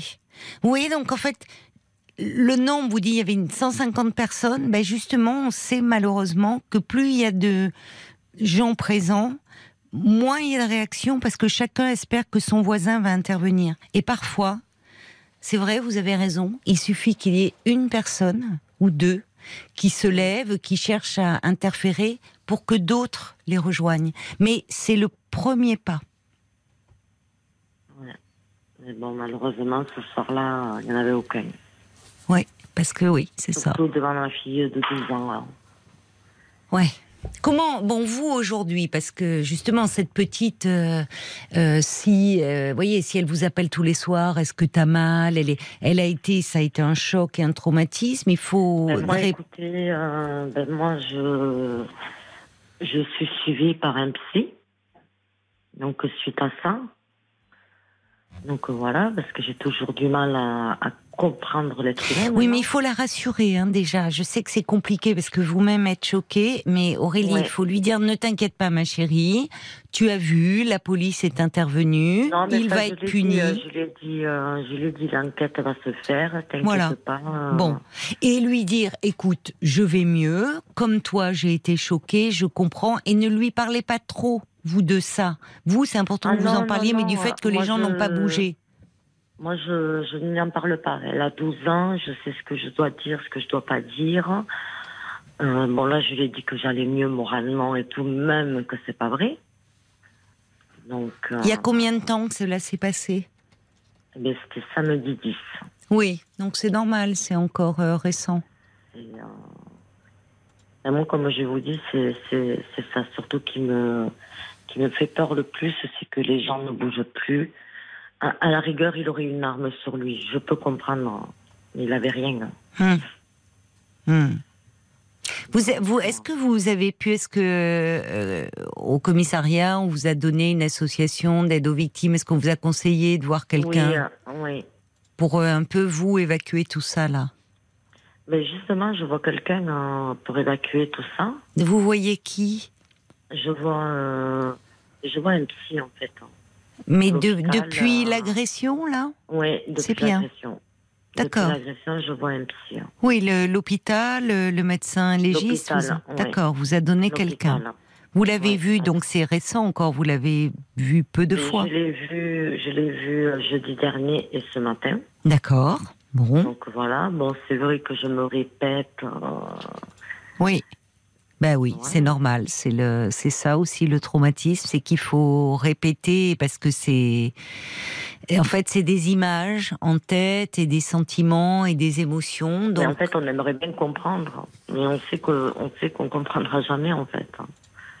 On veut essayer Bah, de comprendre. on n'est pas dans la tête des gens. Il y a malheureusement de l'impulsivité euh, est- est non maîtrisée. Enfin, il y a, oui, quelque chose. On aimerait, on refait le film de, de ce qui s'est passé Ouais. et pouvoir, euh, voilà, dans sa tête, euh, ce film et repasse indéfiniment. Donc, c'est important que vous soyez Ouais, on suivi. essaye, on essaye de comprendre, mais en fait, on comprend rien au final. Bah, c'est-à-dire que. Enfin, comprendre, euh, vous savez, après pourquoi euh, quelqu'un euh, réagit comme ça, il a ça. Malheureusement, euh, on, on sait que le, le risque est grand, c'est pour ça que parfois dans une. euh, des invectives verbales, des injures, parfois on est pris Mm. soi-même par la colère un peu dépassée, tout va très vite. Et on a envie, Ouais. parce que comme vous dites, quand même, je vais pas me laisser insulter comme ça. Bah, on réagit, on, on pense plus dans ces cas-là. Ouais, on réagit de façon instinctive et on peut euh, réagir en surenchérissant. Et parfois, bah, il vaut mieux euh, se taire. Et parce qu'on peut avoir affaire à des gens qui ne se Mais maîtrisent pas, qui ne se contrôlent pas, qui ne maîtrisent pas leur impulsivité. Là, comme vous dites, ils n'avaient pas d'arme, mais on n'est pas à l'abri que la personne puisse avoir une arme. Donc parfois, euh, bon, il vaut mieux. euh, mais c'est plus facile à dire qu'à faire. Et puis, puis voilà, ça s'est passé. Et, et vous n'êtes pas responsable de ce qui s'est passé. hein. Ah non, non, ça je le sais que là, là-dessus, je suis pas responsable du tout. Parce que bon, euh, moi je suis quelqu'un, euh, si je fais une connerie, je vais assumer. Hmm. Voilà, j'assume toujours les conséquences. Mais là, je n'ai rien fait. J'étais avec ma fille. Euh, j'aurais pas été avec ma fille. Ouais. Peut-être j'aurais été moins choquée. euh, Bah, peut-être que enfin, vous. J'aurais été choquée quand même. Oui, par mais peut-être que gens, hein. vous aviez à cœur de protéger votre fille plus que vous. Du coup, vous aviez en tête que votre fille était présente. Mais Donc, oui, euh, il y avait, il y avait ça, parce que quand Oui. j'étais par terre la première fois, parce que, en fait, euh, j'étais en train de, de me disputer avec la patronne, Mm. et d'un coup, je me retrouve par terre sans C'est ça. raison, sans rien. Ça va très vite. Donc, ouais. euh, ça- en fait, ça a été tellement vite Mm. que même moi, euh, j'ai même pas eu le temps euh, pour vous dire. Si je savais qu'il venait vers moi, je, je, enfin, je sais pas, je me serais mis en, euh, en position. euh, voilà, je me serais voulu, je- enfin, j'aurais protégé la tête, j'aurais. euh, là, ça Ouais. a été à une vitesse, C'est ça, tout va très vite. Oui, ça va très vite, hein, Oui. mais comme un accident de voiture en fait. C'est ça. Bam, mais oui. on n'a pas le temps de, de savoir ce qui s'est passé Oui. en. Qu'est-ce qu'il vous a dit, le psychologue, puisque vous avez eu une séance ce matin, vous m'appelez ce soir, on- vous avez besoin d'en parler, vous allez le revoir? Oui, euh, je vais le revoir. Donc, euh, ben, il voit que je suis très choquée sur ça parce que je parle surtout de ça. Ben oui, c'est normal. voilà, donc, euh, qu'il fallait qu'on travaille là-dessus et tout ça. Euh, après, il essaye de me rassurer auprès de la justice parce que c'est vrai que la justice, des fois, elle est bien faite, des fois elle est mal faite, il faut dire ce qui est. Donc, euh, voilà, moi je veux que justice soit faite pour, pour ce monsieur. Je demande pas qu'il prenne Ouais. autant, mais juste de ce qu'il m'a de ce qu'il m'a fait, Hmm. qu'il comprenne, que ça, re- que ça, ce que, enfin, que Mais il va être convoqué euh, déjà au commissariat, et puis si vous avez déposé plainte, euh, ça va suivre son cours auprès du procureur, c'est de la correctionnelle, coups et blessures. Vous avez une ITT de pas 5 si c'est- jours. euh, bon, Je sais pas si c'est de la correctionnelle. euh, je sais pas, je suis pas avocat, je peux pas vous dire. Là, ce qui est important, c'est que vous, vous en parliez. C'est normal que vous éprouviez le besoin d'en parler, mais n'oubliez pas aussi votre fille, qui, parce que on voit que comme vous êtes vous-même très choqué, vous avez du mal à la rassurer comme vous aimeriez le faire. Oui, Et peut-être que, enfin, moi, je vous suggère, je vous dis, c'est pas se lancer dans un suivi, mais qu'elle voit quelqu'un au moins une fois, elle, pour un peu Oui, aussi euh, dire ce qu'elle a à dire, parce qu'elle a dû avoir très peur. Et il est important qu'elle. euh, que elle, a tout vu. Oui, oui, c'est ça. Et c'est elle aussi, elle a les images en tête, donc n'attendez pas trop, peut-être pour qu'elle voit quelqu'un. Vous voyez, vous pouvez voir avec son pédiatre qu'il vous donne les coordonnées. Euh, Une ou deux fois peut suffire, Ouais, mais qu'elle puisse s'exprimer. Alors beaucoup de réactions, évidemment, qui vont tous dans le même sens, à l'instar de Michel, de Bayonne, de Tony, euh, qui dit bah c'est très lâche. En plus, vous frappez avec votre enfant qui était euh, présente euh, à côté. Euh, Il y a de quoi être choqué. Tony qui dit ah ben les témoins ne font rien parce qu'ils sont voyeuristes, lâches, ça ne les concerne pas. Oui, on aurait parfois, bon, mais enfin, bon, forcément c'est choquant. Il y a Louis qui dit que vous avez bien fait de, de porter plainte, Euh, et Laurence qui demande si euh, le, le le fils de cette dame va passer au tribunal. Bon, vous êtes en attente de savoir ce qui va se passer. Des réactions, peut-être, Paul, sur Facebook euh, suite à l'agression euh, Oui, ben, subie par Aurélie? Plus ou moins le même type de, de réaction. Bob White qui dit que votre histoire est très triste, cette agression terrible. Malheureusement, c'est un peu le reflet d'une société assez individualiste euh, de nos jours. euh, C'est ce que dit Bob White. Et puis, euh, euh, c'est pas signé, mais aussi quelqu'un qui dit oui, vous avez peut-être pas confiance en la justice parce que les gens vous ont regardé, vous ont laissé un peu tomber, mais la justice, elle va faire son travail, n'en doutez pas. Oui, oui, oui. Oui, oui, c'est ça. Enfin, il peut y avoir. euh, les, les policiers sont intervenus, il y a un dépôt de plainte, donc ça va suivre son cours. Mais l'important là aussi, c'est que vous, vous, vous, vous preniez le temps aussi de de digérer cela, d'en parler, euh, voyez, et, et d'aller mieux. Donnez-vous du temps. On sent, c'est bien, c'est important que vous puissiez en parler. Bon courage à vous, Aurélie. Je vous remercie. Et à votre petite. Mais Merci beaucoup. hein. Au revoir, Aurélie. Et au revoir. hein. Jusqu'à minuit 30, Caroline Dublanche sur Comme ça dans la nuit, Jesus to a Child. jusqu'à minuit 30, Parlons-nous. Caroline Dublanche sur RTL. Des messages encore euh, qui euh, arrivent pour euh, Aurélie euh, qui nous parlait de cette agression subie le, le 10 septembre. Alors il y a Théodora qui dit si Aurélie le peut qu'elle change de travail, qu'elle se fasse licencier pour avoir droit au chômage. Elle ne travaille plus avec euh, cette dame là, cette patronne de l'auto. Elles ont travaillé un temps ensemble. hein. Heureusement, euh, elles ne ne travaillent plus ensemble, mais malheureusement le, passif, enfin je sais pas, c'est prétendu ragot euh, date de, de cette période-là. Euh, Il y a Jacques qui dit mais comment un jeune homme, alors on ne sait pas quel âge avait euh, ce garçon, mais enfin peu importe l'âge d'ailleurs, peut se permettre de frapper une femme de cette façon?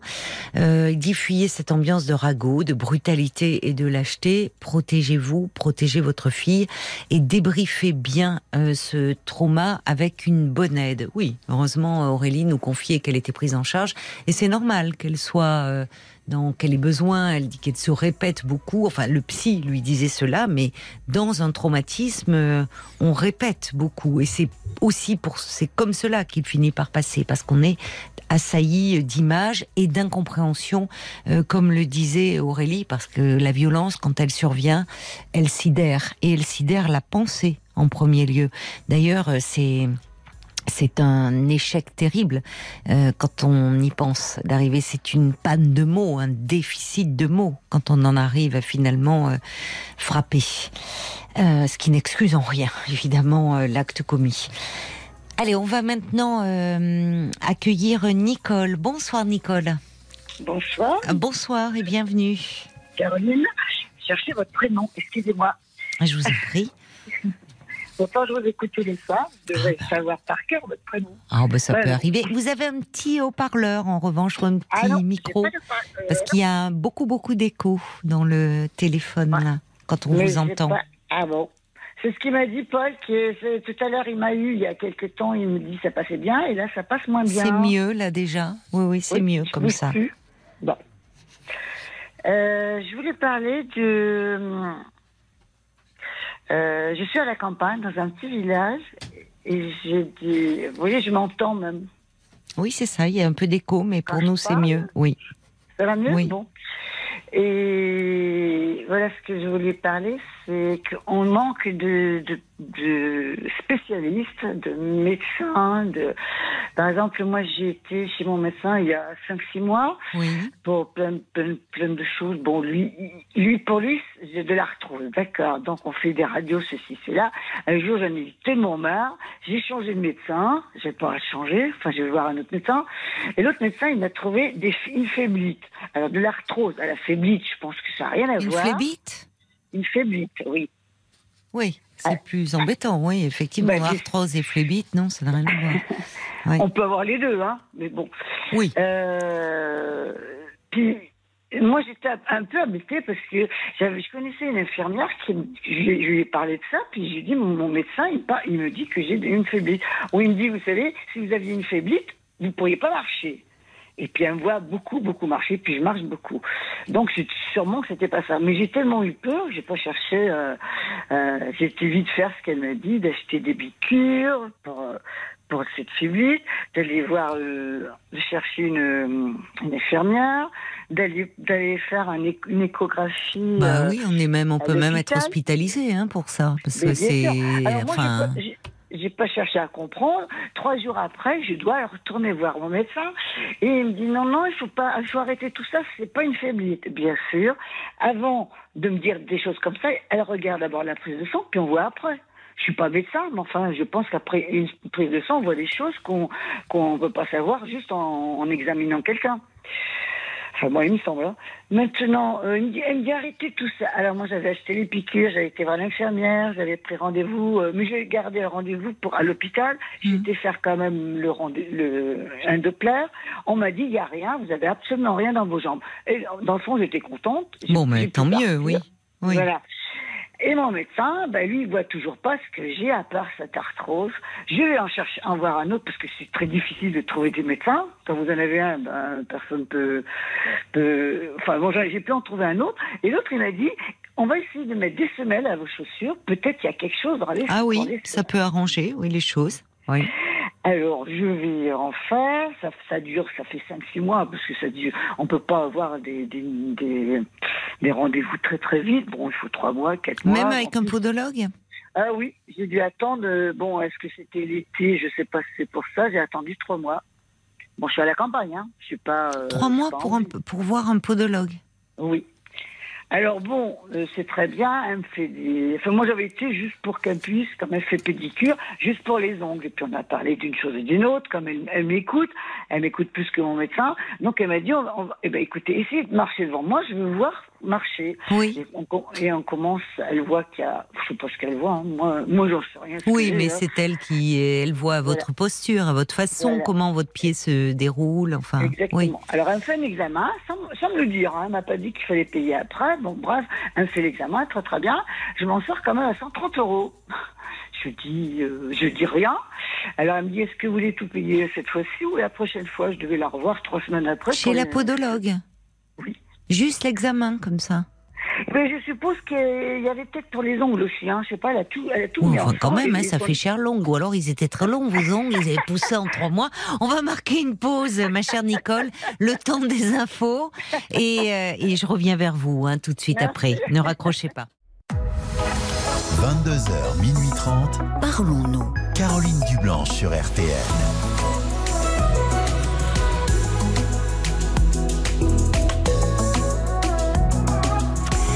Soyez les bienvenus si vous nous rejoignez euh, sur RTL. Parler pour s'alléger, s'apaiser, se sentir euh, moins seul face aux difficultés euh, de la vie.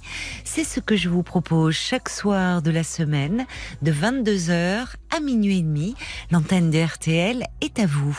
Vous êtes au cœur de ce rendez-vous nocturne. Vous partagez avec nous vos moments de joie et vos peines aussi. Alors sans plus attendre, je vous invite à appeler le 09 69 39 10 11. C'est le standard de Parlons-nous et c'est un numéro euh, de téléphone non surtaxé 09 69 39 10 11. Et si un témoignage fait écho à votre histoire, si vous voulez partager votre vécu euh, avec nous, juste avant les infos, nous étions avec euh, Nicole, qui est à la campagne, dans un petit village, et qui évoque sa difficulté à trouver des médecins spécialistes à la campagne. Alors elle disait même là, euh, bon, au départ elle a cru faire une phlébite. Alors la phlébite c'est grave, hein, ça nécessite une hospitalisation parce que ça peut déboucher sur une embolie pulmonaire. Heureusement ce n'était pas ça, mais là elle nous dit qu'il a fallu attendre trois mois pour voir un, un podologue. Et podologue, alors, je sais pas ce qu'il lui a fait, mais 130 euros. Là je reçois un petit message par SMS, bah oui, de Laurence qui dit les ongles chez un podologue c'est 50 euros. Je vois aussi sur Facebook Eh ça oui. réagit. Paul. Le valet de cœur qui dit 130 euros la séance podologue. Bah, vous lui Non, avez non, dit que vous attendez, vouliez pas attendez. acheter des chaussures Rolls-Royce aussi Non, Il y mais a les semelles aussi, hein. Ah, mais alors c'est ça. Est-ce que voilà, parce que les semelles coûtent cher, c'est vrai. Elle vous a prescrit de nouvelles semelles. Voilà. Ah Mais- bon, alors là je Attendez, comprends. j'ai pas eu le temps de vous, de vous dire tout, parce que quand vous m'avez dit c'était les informations, ça m'est revenu tout ça. Il y a les semelles, il y a le, Ah d'accord. la consultation. oui. alors, mais c'est les euh, semelles quand- qui coûtent très cher. Oui, Je pense. Je oui, pense. oui, oui. Mais si vous vous sentez mieux, ça peut améliorer Euh, votre non. posture. Ça me- ça ben non, parce que je peux même pas les mettre, parce qu'il faudrait que je change de chaussures. J'achète des chaussures à une, pointe- une, une pointure de plus, parce qu'elles font très mal, et puis elles me serrent. Surtout la chaussure avec la, la semelle. Donc j'attends d'aller la revoir, et puis voir ce qu'on peut faire, si elle peut me changer, j'en sais rien, les, les semelles. Moi, je peux pas les mettre, c'est impossible. J'essaie de les mettre chez moi, pour dire que je m'habitue, mais non. Ah ben ça va pas ça. Oui. Eh ben C'est là que vous pas. êtes mal, vous ne les supportez pas. Ah non, ben, c'est que ça me serre, la chaussure, me serre avec la, la, la semelle. Vous comprenez? Ah ben il faut peut-être euh, oui et il faut peut-être Ben le bah alors il faut peut-être le temps qu'elle se fasse aussi. À ce moment-là, vous pouvez euh, le, le cordonnier peut euh, agrandir, enfin vous mettre un truc dans les chaussures pour agrandir. De quoi je vous me faites parler ce soir Moi, je, je suis pas- je ne suis ni cordonnier ni podologue. Écoutez, c'est vous qui Et vous m'amenez sur des terrains. Bah non, c'est vous qui me parlez de vos problèmes de semelles. Et au départ, c'était votre difficulté à trouver euh, des médecins euh, spécialistes. Ben oui, c'est-à-dire des rhumatologues, il faut que je fasse euh, deux heures de route de chez moi. Ah oui, c'est ça. Le premier rhumatologue est à deux heures de Voilà. route. Ouais. Euh, c'est un vrai problème. J'en ai, j'en ai moins loin, mais il faut attendre un an et demi Vous êtes dans quelle région? En Charente. C'est fou. C'est non, mais c'est un vrai problème, les déserts Moi, je médicaux. suis à 30 km d'Angoulême. Et Angoulême, vous ne trouvez pas de rhumatologue? Il y en a quelques-uns, mais Oui. il faut attendre un an et demi. Un parce an qu'il y a demi. trop de monde et il y a- Ouais. il y, en a de moins en moins. Oui. À De rhumatologue, ah bon je, je pensais que c'était une spécialité. Eh euh, ben oui. Important. Pourtant, c'est important pour nous, les personnes Bien âgées. sûr, bien sûr. euh, Oui, oui, oui, oui. pardon. Euh, donc, j'ai voulu appeler plus loin à Bordeaux. C'était deux mois, vous voyez. c'est plus intéressant. C'est déjà Alors, plus un mois et demi, mais enfin, euh, bon. Mais Non, Bordeaux, donc, c'est hein. deux heures de route. Oui, bon, c'est pas très loin. Moi, j'ai habité pendant 40 ans là-bas, donc je connais très bien. Oui, ça vaut le coup, puisqu'un rhumatologue, on va pas le voir. euh, c'est pas un médecin traitant, on va pas le voir tous les. Non. Tous les 36 du mois, mais bon. Non, mais c'est un vrai problème. Mais vous savez, même pour trouver un médecin généraliste. Mais c'est sûr. Moi, j'en ai un. Ils sont cinq ou six dans le même, euh, dans le même cabinet, vous voyez. Oui, mais c'est bien ça. Il y, a, il y a des initiatives comme ça, des cabinets médicaux. Voilà, c'est très bien. C'est Oui. bien, ça Alors, permet de. Mais de toute façon, c'est le vrai problème. On me dit que les urgences sont, sont, bah, c'est une réalité, sont saturées et, et que il y a, y a, bon, il y a les véritables urgences et puis il y a des cas qui pourraient être pris en charge, euh, qui ne relèvent pas de l'urgence vitale. Mais malheureusement, enfin. on- pas incriminer les gens non plus, euh, c'est-à-dire qu'ils trouvent pas de médecin traitant. Mais enfin, moi, je suis d'une époque, c'est pourtant pas si vieux que ça, mais le médecin, il se déplaçait euh, au domicile. Bah, moi, j'en avais, un- on a, mes parents en avaient un qui habitait le quartier. Moi, je faisais souvent, je montais très vite hein, en fièvre, et le pauvre vieux, il devait me maudire parce que combien de fois il est débarqué, il a débarqué à 3 heures du mat, Ouais. 4 heures du mat. Bon, mon père allait le chercher, il débarquait, il était en pyjama, il arrivait. Ça se voit plus, ça. Enfin, il arrivait pas en pyjama, mais vous voyez le temps d'enfiler, euh, bon, un pantalon, il était là. Ça se voit plus, ça. Oui, non, moi j'étais sur Cognac en Charente il y a très très longtemps quand j'étais toute petite. Pareil, ma maman, elle appelait. Quand il dis- elle disait son nom, euh, je peux vous dire qu'il courait. Enfin, il courait pas, mais Ouais. il venait très très Oui, vite. c'est, mais c'est vrai. Oui, oui. C'est très, c'était très rassurant. Or là, maintenant, bah, qu'est-ce que vous faites? Vous avez un problème comme ça, un enfant qui fait une forte fièvre, qui... bah, hôpital?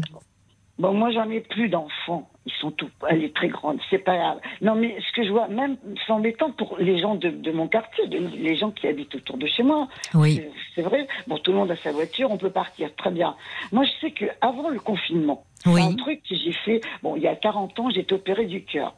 Et puis, depuis quelques années, ça me revient, j'ai des petits soucis que mon médecin ne trouve pas. Alors, j'ai dû lui apporter des papiers vraiment de l'hôpital où j'étais opé- opérée pour lui faire voir que c'était vrai. Il me croit même pas, alors. Bon. Et là, il a dit, ah, c'est vrai?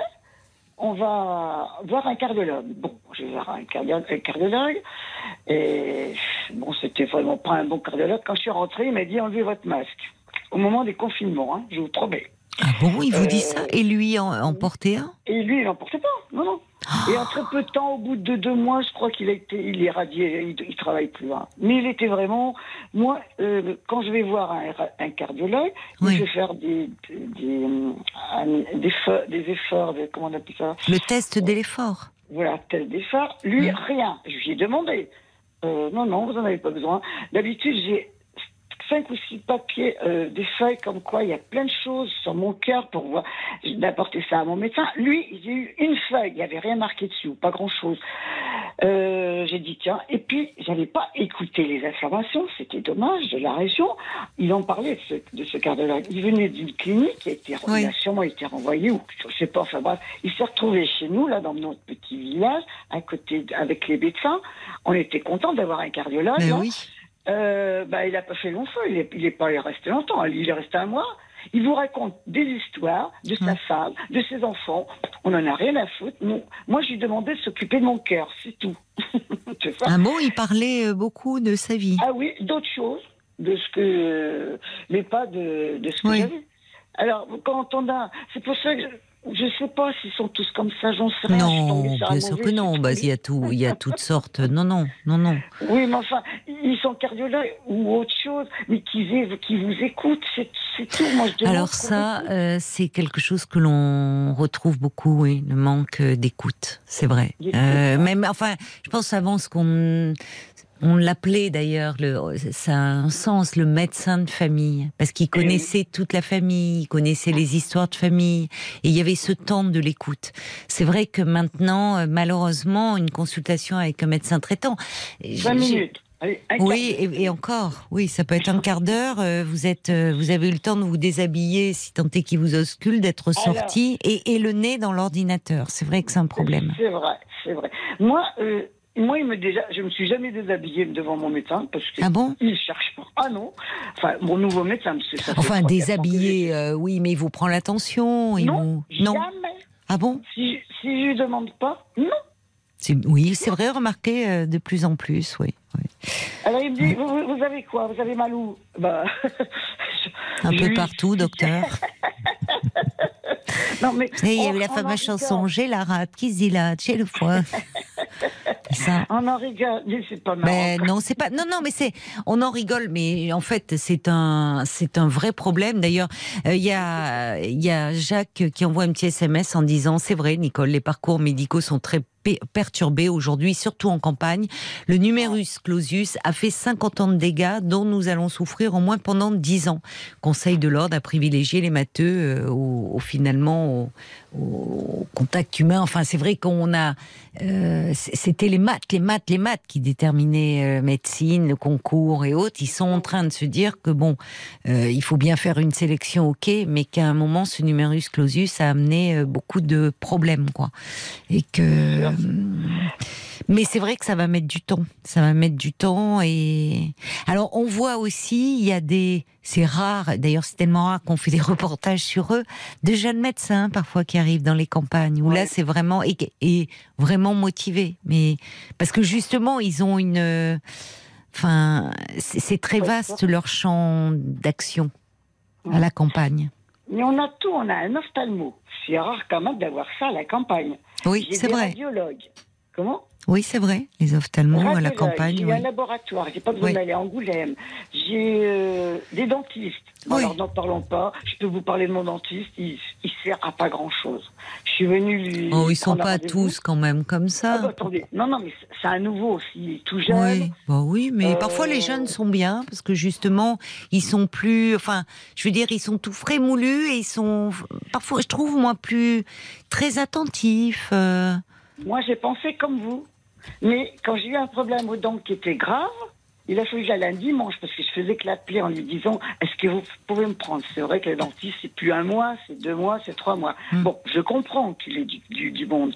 Il n'est pas tout seul. Sauf si vous avez vraiment une urgence, une dent qui Mais vous fait souffrir urgent. ou autre. hein. C'était urgent parce qu'on a dû m'arracher une dent un dimanche, vous voyez? Ouais. Je vais le voir parce que j'avais pris rendez-vous chez mon médecin. Je lui apporte l'ordonnance. Heureusement que j'ai gardé l'ordonnance et je lui ai fait voir. Vous voyez, j'étais un dimanche. Regardez bien, c'est bien un dimanche. Cherchez même sur le calendrier. Il y, a, il y avait eu dix jours après que j'étais allé voir mon, mon dentiste. Mais il me dit, il me répond, mais c'est moi qui vous ai arraché la dent. Ah bon? Alors là, bon, j'avais pas envie de rire parce que ça me faisait vraiment pas rire. Oui. Et je lui fais voir le nom de la personne qui m'a enlevé, en plus un dimanche. Hmm. Euh, ah ben il me répond, je le connais. Ben, j'ai dit, mais moi ça m'intéresse pas que vous le connaissiez ou quoi. Quand je vous ai dit que ça allait pas, vous avez besoin de vous. Vous m'avez dit que vous n'aviez pas le temps, vous aviez du monde, il fallait attendre mois. Eh ben, je me suis débrouillée autrement. Euh, je vous promets, je- je- moi j'ai la même idée que, vous. Un jeune, il devrait. moi j'ai confiance à ces jeunes. Mais ça fait deux ans, trois ans que je l'ai à peu près, et il me dit. euh, Mais il faut changer. Il vous dit on quoi ne peut pas changer. Il on vous ne peut Oui, pas. c'est ça qui est compliqué. Ils sont cinq ou six. Hmm. J'ai voulu changer la semaine Oui, dernière. vrai. Ils m'ont dit non, on change pas. Je vous prends un rendez-vous pour discuter avec le dentiste. Je dis, Ouais. on va discuter, mais on peut pas. C'est difficile de discuter avec un dentiste une fois que vous avez la Oui, bouche ouverte. vous ah. Vous voyez, c'est. Moi, je le contrarie pas le dentiste. Hein. Ah, oh non, pas ça, Marc. oh.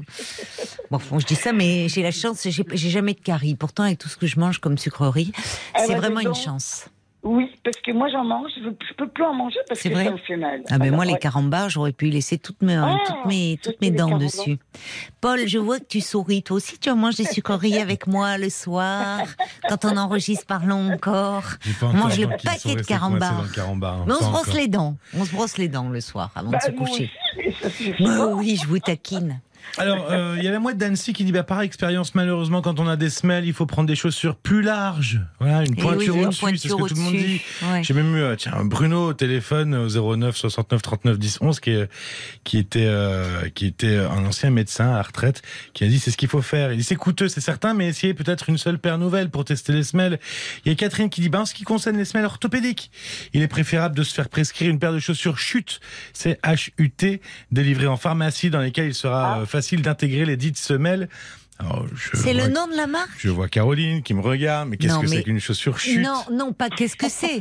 Franchement, ceux Qu'est-ce qui inventent. si, mais c'est euh, donner ce nom-là à des semelles orthopédiques. Franchement, le gars Et qui a en inventé fait, ça. c'est euh, des chaussures thérapeutiques de série à usage temporaire. Oui. C'est ça que ça veut dire. Oui, d'accord, mais enfin, les appeler chute. Oui, parce que c'est chaussures à encore, usage temporaire. C-H-U-T. Ouais, mais ils auraient dû, je sais pas, faire un truc parce que ça donne pas envie de les acheter, quoi. Mais c'est pas une marque. hein. Ah, pas une ça marque, veut juste dire chaussures à usage temporaire. C'est pour ça. Euh, et puis alors pour terminer, j'ai Véronique qui dit bah vous savez quoi, vous pouvez être bien rassuré ici parce que nous au Québec pour avoir un médecin c'est pas long hein, c'est très très très très long. Ça fait un an que je suis sur une liste d'attente. Au Québec? C'est un an pour être sur la liste d'attente et puis après Ah oui, d'accord. Un an. après la liste d'attente faut attendre quoi. Oh là là là. Non. Mais dites-moi, plus je vous écoute, Nicole, plus je me dis que je connais votre voix. Oui, Vous- on vous-. Mais on s'est parlé. À ce moment-là, vous ne me il parliez pas des médecins. Vous me parliez de, de, de- vous dansiez, vous? Non, c'est pas vous qui Il y a dansiez longtemps, j'ai beaucoup. dû vous, vous parler à, sur Europe 1, je crois, à l'époque. Vous parliez des parce que les danses de salon beaucoup. Voilà. Bah, qui voilà. c'est qui vous a dit ça C'est ma voix ou c'est Paul? C'est un peu des deux. Nicole, c'est la. Mais je me dis, mais alors Nicole, mais alors il faut à tout prix que vous ayez. J'ai dit, si c'est Nicole qui fait des danses de salon, il faut à tout prix qu'on trouve des chaussures adaptées, parce qu'il faut que vous continuiez à danser. Ben, je danse plus depuis deux ans et je pense que c'est à cause de ça que j'ai mal aux jambes. Ah oui, mal ça doit pieds, jouer. Je pense. Ça doit jouer, bah oui, parce que deux ans avec euh, la pandémie, euh, ouais. tout était fermé. Et peut-être oui, parce que vous dansiez beaucoup, hein, si je me Ah souviens oui, bien. Ben, Donc le dansais, oui.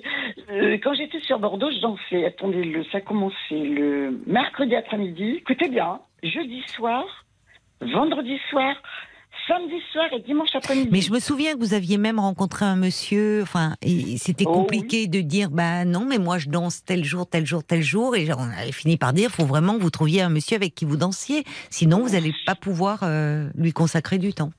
Non, mais moi, je veux pas un âme, je veux des âmes. C'est ça. Pour changer de pas. C'est tout ce que Vous je avez- demande. Juste pour changer de pas. Oui. Parce que oh, sinon, c'est toujours les mêmes pas. ça, À la, à la fin, c'est Bah, pas marrant. On a le remède, ma chère Nicole. Quoi Bah, il faut que vous, il faut que vous dansiez.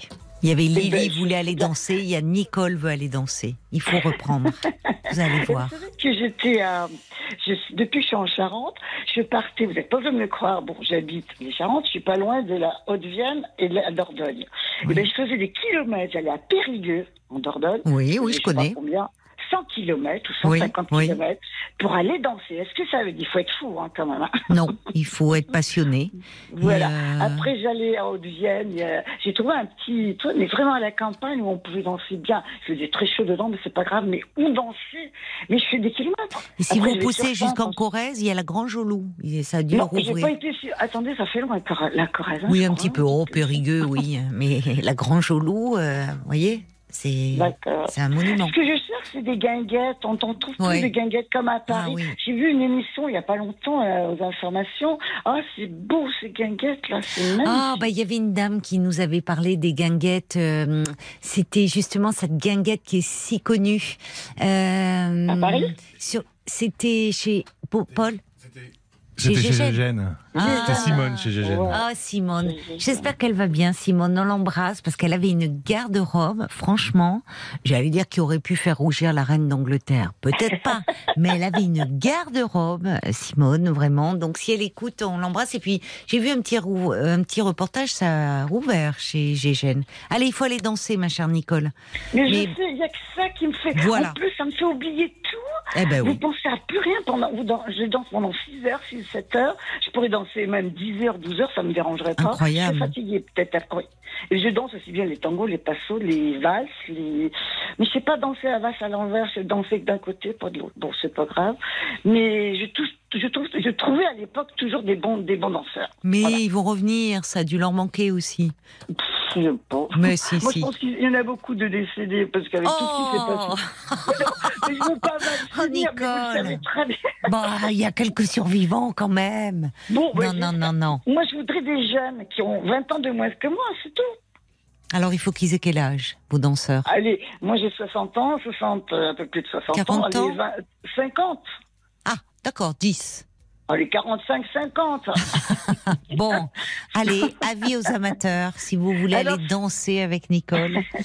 Euh, voilà, ça sera encore mieux que les semelles orthopédiques. Je vous embrasse, ma chère Nicole. Merci beaucoup. Je vous remercie, bonne soirée. Bonne Au soirée, au revoir. Jusqu'à minuit 30, Caroline Dublanche sur RTL. 22h, minuit 30, Parlons-nous. Caroline Dublanche sur RTL. Bonsoir, Julien. Bonsoir Caroline. Bonsoir. Comment allez-vous? Mais je vais bien, merci. Et vous, comment allez-vous? Oh, bon, écoutez, on, on fait aller. J'écoute votre émission et, euh, et je me suis dit, euh, tiens, pourquoi pas euh, euh, communiquer avec vous et essayer de chercher des pistes d'amélioration.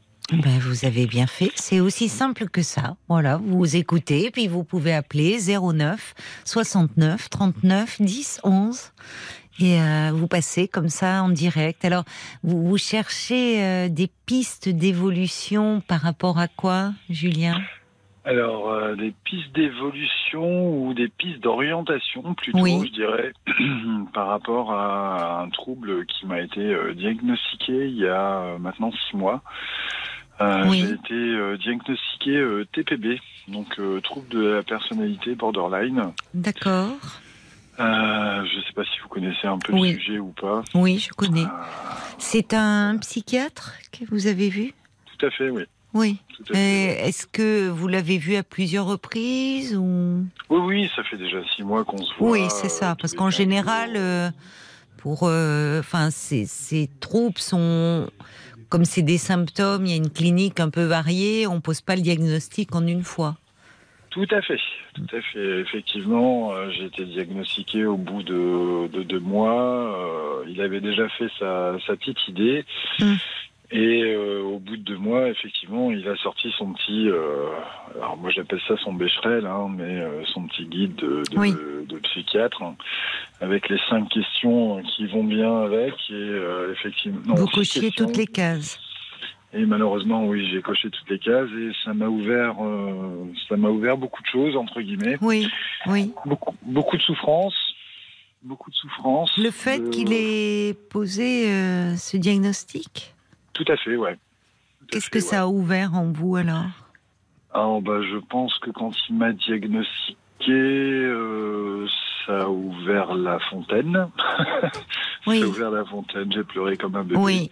Bah, c'est en même temps, il y a un côté un peu libérateur, peut-être, comme si euh, enfin on posait des mots sur. euh, Des mots sur des mots. C'est Mm. exactement ce que j'ai dit à mon entourage quand, Mm. euh, bah, quand je leur ai dit que j'avais été diagnostiqué TPB. Donc voilà, quoi. C'est Oui. ça a été. Alors peut-être pour les, les auditeurs qui, qui nous écoutent, c'est euh, euh, en fait ce qu'on retrouve. euh, Il y a plusieurs caractéristiques dans les personnalités dites borderline. Il y a il y a une il y a une grande, une hypersensibilité, une grande réactivité à tout ce qui, euh, à, à- tout leur par rapport à leur environnement, ce qui crée souvent des complications relationnelles euh, avec les autres, parce que en fait les, les personnalités borderline ont très peur du hum, une problématique un peu abandonnique, ont très peur du rejet, de l'abandon, du mal à être seul. Euh, donc il y a des changements fréquents dans les dans les relations. De, il y a un problème un peu d'image de soi. Des, il peut y avoir des, il y a beaucoup d'impulsivité, des comportements autodestructeurs, des problèmes d'addiction souvent qui se fait. greffe euh, là-dessus. Donc euh, bon, une fois qu'on a posé euh, cela, euh, voilà, c'est un accompagnement justement et un soutien pour renforcer un peu cette euh, cette fragilité au niveau de la personnalité aide considérablement. Hein. Tout à fait, oui, tout à fait. C'est euh, bah, déjà de par mon psychiatre, euh, j'ai euh, bah, j'ai déjà ça, Oui, ce qui est énorme. Je suis aussi accompagné par mon médecin traitant.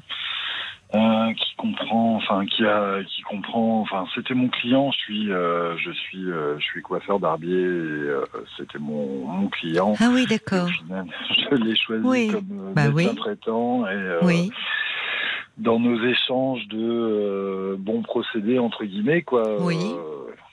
je pense qu'il a compris. Donc ce n'est plus mon client, mais c'est devenu mon médecin traitant et, euh, et voilà, on, travaille énormément sur euh, sur ça. C'est lui qui m'a orienté vers justement cette cellule d'addictologie au niveau euh, euh, là où je rencontre le psychiatre qui m'a diagnostiqué. Et puis bon. bah, voilà, d'accord. C'est vous, c'est dans le cadre d'un service d'addictologie que vous avez vu votre psychiatre? Tout à fait, oui. Ouais, Et euh, vous souffrez de quelle, quelle forme d'addiction euh, Alcoolisme. Alcool, oui, oui, bah oui. Ça calme. euh, Enfin, au départ, il y a ce côté un peu qui calme les angoisses, parce qu'il y a un côté Oui, très bah, anxieux. c'est- le côté anxiolytique euh, qui me permet justement de, de passer outre. Oui.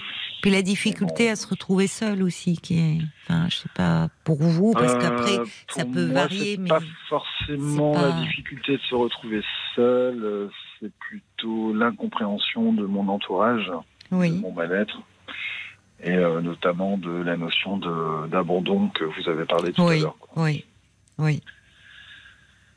Donc, euh, bah oui, effectivement, j'essaie de chercher des béquilles à droite, à gauche, etc. Oui. Et, euh, et le plus facile, ça a été l'alcool. quoi. Oui, bah oui, qui vient combler un peu ça, un, un sentiment de, par moment de vide un peu intérieur, peut-être. Tout à fait, ouais, Mm. tout à fait. Mm.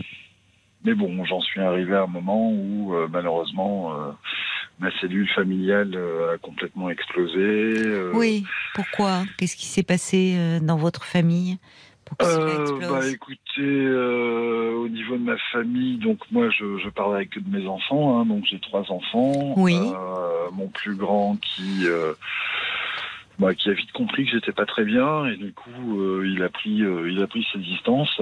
Il a quel âge? Il est adolescent? 17 ans, ouais. 17 ans, oui, oui. Il se protège finalement. Tout à fait. Oui, c'est ça, fait. pour ne pas être trop. que- Enfin, il doit être affecté, mais c'est sa façon de se protéger. Ça ne veut Bien pas dire sûr. que qu'il vous non, rejette, non. mais pour le moment, c'est une stratégie au fond, un peu d'évitement. Tout à fait, tout à fait, et ça je le comprends tout à fait, et je respecte tout à fait euh, son choix. Donc, euh, bon, on est assez, euh, même si les relations avec sa maman sont assez compliquées, euh, Oui. Par rapport à ça, on, on discute pas mal, et euh, ouais, bon, ne serait-ce que par mon mon, mon aîné, euh, je comprends tout à fait quoi. Quand je vous dites que les relations avec sa maman sont compliquées, vous êtes séparés ou vous vivez avec elle? Oui, oui, non, nous sommes euh, séparés. Séparés. Nous sommes séparés depuis euh, une dizaine d'années maintenant. D'accord. Et, et donc trois enfants, donc là l'aîné a 17 ans et avec les autres, les plus jeunes? Comment ça se Alors, passe avec les plus jeunes, euh, j'en ai une de, qui va avoir 14 ans. Donc, Oui. euh, l'aîné va avoir 17 ans. Oui. La, la cadette va avoir 14 ans. Oui, Euh, le fait qu'on m'ait euh, diagnostiqué TPB m'a ouvert les yeux sur pas mal de choses, puisque ma fille, il y a deux ans maintenant, enfin trois ans même, c'était pendant le Covid, Mhm. a fait une dépression, euh, une grosse dépression, avec automutilation, euh, tentative de suicide, etc. Ah oui, oui. Et, Au euh, moment où, euh, des, des confinements, des, ça a émergé voilà, à ce moment-là ouais, Oui, tout oui. à fait, ouais. Bon, il y a eu. Elle a euh, été hospitalisée pendant ce Tout temps-là à fait, ouais. Oui, Pendant, euh, pendant deux mois, ou, enfin trois mois au maximum, euh, Oui. une fois deux mois et une fois un mois. oui. Euh, et puis, euh, et puis, ben, je crois que ça a été euh, le début pour moi d'une d'une descente aux enfers en fin de compte, Oui, puisque euh, elle a été, euh, enfin, elle a dit euh, à, ses, à ses soignants que j'avais eu des des comportements euh, tendancieux avec elle. Ah Et, oui. euh, et voilà. Et ce qui n'est pas vrai, et ce que enfin, le cercle médical et même ma fille a dit euh, par la suite euh, que bah, c'était euh, de la fabulation. oui. Mais ça, euh, ils, ils ont fait un signalement ou ils ont Bien attendu sûr, Ils ont fait. fait un signalement, malgré tout, Sûr, oui. oui, oui, oui, tout à fait. Eh oui, On a eu, eh un, oui, on parce a que eu, on a eu un accompagnement euh, du côté maternel, du côté paternel, etc. Et, euh, c'est lourd, c'est dur pour vous, c'est terrible. eh. euh, oui, Oui, oui. Ayant essayé d'être le papa parfait, entre Ouais, guillemets, ouais. euh, depuis euh, le début, euh, je crois que ça a été vraiment. ah euh, oui, je comprends que ça vous est. Bah oui, c'est très. Enfin, c'est très violent comme. euh, Oui. Même si, bon, elle était dans une phase où elle allait très mal, ça a pu être une façon de- pour elle d'attirer l'attention sur elle et de peut-être qu'est-ce qu'elle cherchait à dire par rapport à vous, de votre relation, vous voyez, à travers ces fausses allégations. Mais ça laisse forcément des traces. euh. Quand Euh, vous avez rencontré l'équipe, puisque vous dites que finalement Oui. l'équipe a conclu à des affabulations, enfin, vous Alors, avez euh, pu en parler qui a conclu à des affabulations. Hein. C'est le procureur sociale, euh, il y a eu, euh, enfin, je veux dire, au niveau une assistante sociale. Oui, enfin, je- vous avez raison d'ailleurs de me reprendre. C'est pas l'équipe médicale qui fait l'enquête, c'est vrai. Vous avez Non, non, raison. non, non, non, Oui, non, oui. non, il y a eu une enquête sociale. Oui, Euh, mais bon, moi, je me souviens de, de ce jour où, euh, en plein Covid, euh, où on était en cercle dans une salle puisqu'il fallait euh, respecter les barrières, euh, oui, euh, les barrières euh, sanitaires hein, par oui, rapport oui, au les Covid. gestes barrières. Oui. Et donc, euh, moi, je n'étais au courant de rien. Et puis, euh, tout le monde était tout autour de moi, avec euh, psychiatre, psychologue, ma fille, la mère de ma fille. Oui, oui. Et où on m'a annoncé ça. et ça a été quand même très, Oui. très compliqué. Quoi. Oh, mais je comprends. Oui, c'est dévastateur. Et la, la, hum, la mère de votre fille, est-ce que comment elle a réagi ça, ça compte beaucoup la réaction du parent. Enfin, le- est-ce que pa- passer le choc, enfin évidemment, ces révélations, c'est une bombe, ça fait l'effet d'une bombe. Mais après coup, est-ce qu'elle a pu. euh, Euh, Enfin, elle a été choquée. Oui. Elle a été choquée Évidemment. également. Elle a été choquée, mais. euh, Mais est-ce qu'elle a pu, euh, si vous voulez apaiser les choses ou se dire qu'elle n'en pensait pas moins Non, elle n'en pensait pas un mot. Ah, voilà, oui, ça mot. change tout. Oui, c'est ça. Elle, elle ne vous a pas accablé. Enfin, il y avait. Non, non, non. elle, euh, oui. C'est important Non. ça pour vous, parce que même si c'est difficile avec entre vous deux depuis votre séparation et même avant, elle n'a pas remis en question votre fonction, votre rôle de père. Euh, non, du tout. Non, Mm. c'est vrai. Et puis en plus, euh, c'est moi qui ai euh, insisté pour que ma fille se fasse euh, hospitaliser, Oui, euh, puisque euh, la maman, elle, voulait euh, de, la, psy- de la médecine douce via, enfin, je sais pas, énergiseur. Oui, des choses médecines ça, alternatives. etc. oui, Voilà. mais face à une, enfin, vous parlez d'une dépression sévère Voilà. chez une adolescente avec geste suicidaire. Enfin, il Voilà. fallait, il fallait à un moment quelque chose. Quand j'ai appris ça, moi, euh, il fallait absolument qu'il y ait un véritable suivi. Oui, médical. Oui, vous avez Voilà. très bien réagi. Et elle a dû vous en être gré après coup, d'ailleurs. Peut-être Euh, que. Bah écoutez, potentiellement oui, puisque ma fille va très bien maintenant. Voilà. Aujourd'hui, elle va bien, votre fille. Ouais, ma fille va très bien, mais euh, bon, C'est vous qui n'allez pas bien. ouais. Ouais. Ouais, ouais. Bah, c'est difficile, hein, de quand bien même, vous voyez, sans avoir des troubles de type borderline. euh, je pense, aux, enfin, les pères, il y a des pères euh, parmi ceux qui nous écoutent, euh, se mettre 30 secondes à votre place, euh, c'est, c'est, enfin, on s'en remet pas comme ça. Même si, au final, vous faites la part des choses, elle allait mal, c'était une façon d'attirer l'attention, de, Bien sûr. il n'empêche. Je, ne, je ne lui en veux pas. Hein, je... Oui, mais bon, il faut, il faut, c'est traumatisant. Et même dans la relation, d'ailleurs, après coup, dans, enfin, bon, maintenant c'est une adolescente, donc évidemment déjà dans les, dans la gestuelle, intimité. elle a son intimité. Mais vous voyez sur, euh, alors, Mais oui, comme vous le dites, euh, maintenant dans la gestion au jour le jour, euh, Oui. c'est complètement différent. vous l'avez dans la tête, quoi. Oui, tout à fait, ouais. Vous avez pu en parler de ça, enfin, c'est pas, peut-être pas d'ailleurs avec elle, puisque pour pas la, enfin, je sais pas l'accabler, mais avec votre psy, de, justement. Bien de- sûr, Oui. bien sûr, si. c'est un travail qu'on fait. Et, euh, Mais bon, voilà, je, je, en vous appelant ce soir, Caroline, c'était l'objectif de pouvoir potentiellement trouver euh, une piste supplémentaire parce que bon, les psychiatres, euh, je connais ça par cœur.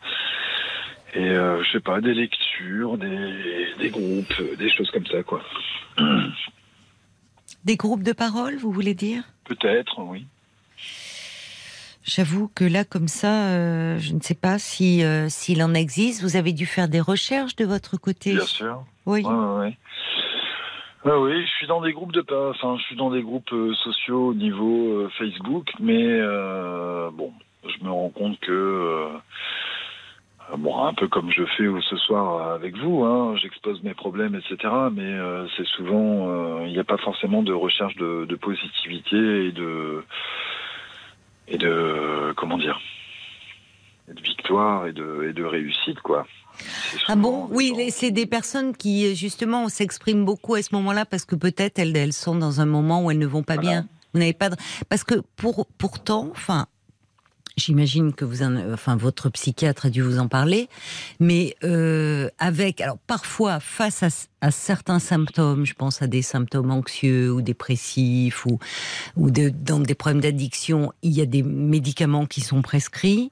Et, et, une, et la psychothérapie de soutien, le fait là aussi d'avoir une régularité, un accompagnement, de pouvoir euh, finalement avoir un lieu où vous vous sentez en sécurité, bah, c'est les symptômes les plus grands des personnalités borderline se, enfin, évoluent très bien hein, au fil du temps. Oui, parce que je sais très bien que je vais vivre avec ça toute ma vie. et, Oui, euh, mais vous savez, justement, euh, comment dire euh, Déjà, moi, je vous trouve euh, très. Vous êtes très conscient, très lucide. Vous en parlez, vous n'êtes pas. Enfin, vous admettez. Vous savez, il y a beaucoup de gens qui ne sont pas diagnostiqués parce qu'on parle de troubles de la personnalité. Bon, Euh, il y a beaucoup de gens qui ne savent pas au fond euh, de quoi est faite leur personnalité profonde, voyez? Hormis, hormis dans les cas euh, les, les, les personnes qui ont des personnalités psychotiques, où à un moment, justement, ils vont avoir... euh, alors, il peut y avoir des personnalités euh, psychotiques qui n'ont pas décompensé, c'est-à-dire où il n'y a pas de symptômes. C'est assez rare, mais... mais euh, ou ou des, par exemple, dans la paranoïa, euh, il faut vraiment une crise euh, majeure pour que les patients soient hospitalisés. Sinon, euh, en fait, le propre de la paranoïa, c'est d'être convaincu que tout le monde a tort et que seule la personne a raison. Donc, ça n'amène pas à consulter. Vous, ce qui vous a amené, j'imagine, c'est ce que vous avez traversé, vos problèmes d'alcool, et vous acceptez ça. Donc finalement, le, au vu des symptômes, euh, on parle d'une personnalité dite borderline. Il y a beaucoup de gens, vous savez, qui euh, vivent avec, enfin, qui ont cette personnalité-là, ou des névroses euh, aussi invalidantes et qui ne le savent pas au fond.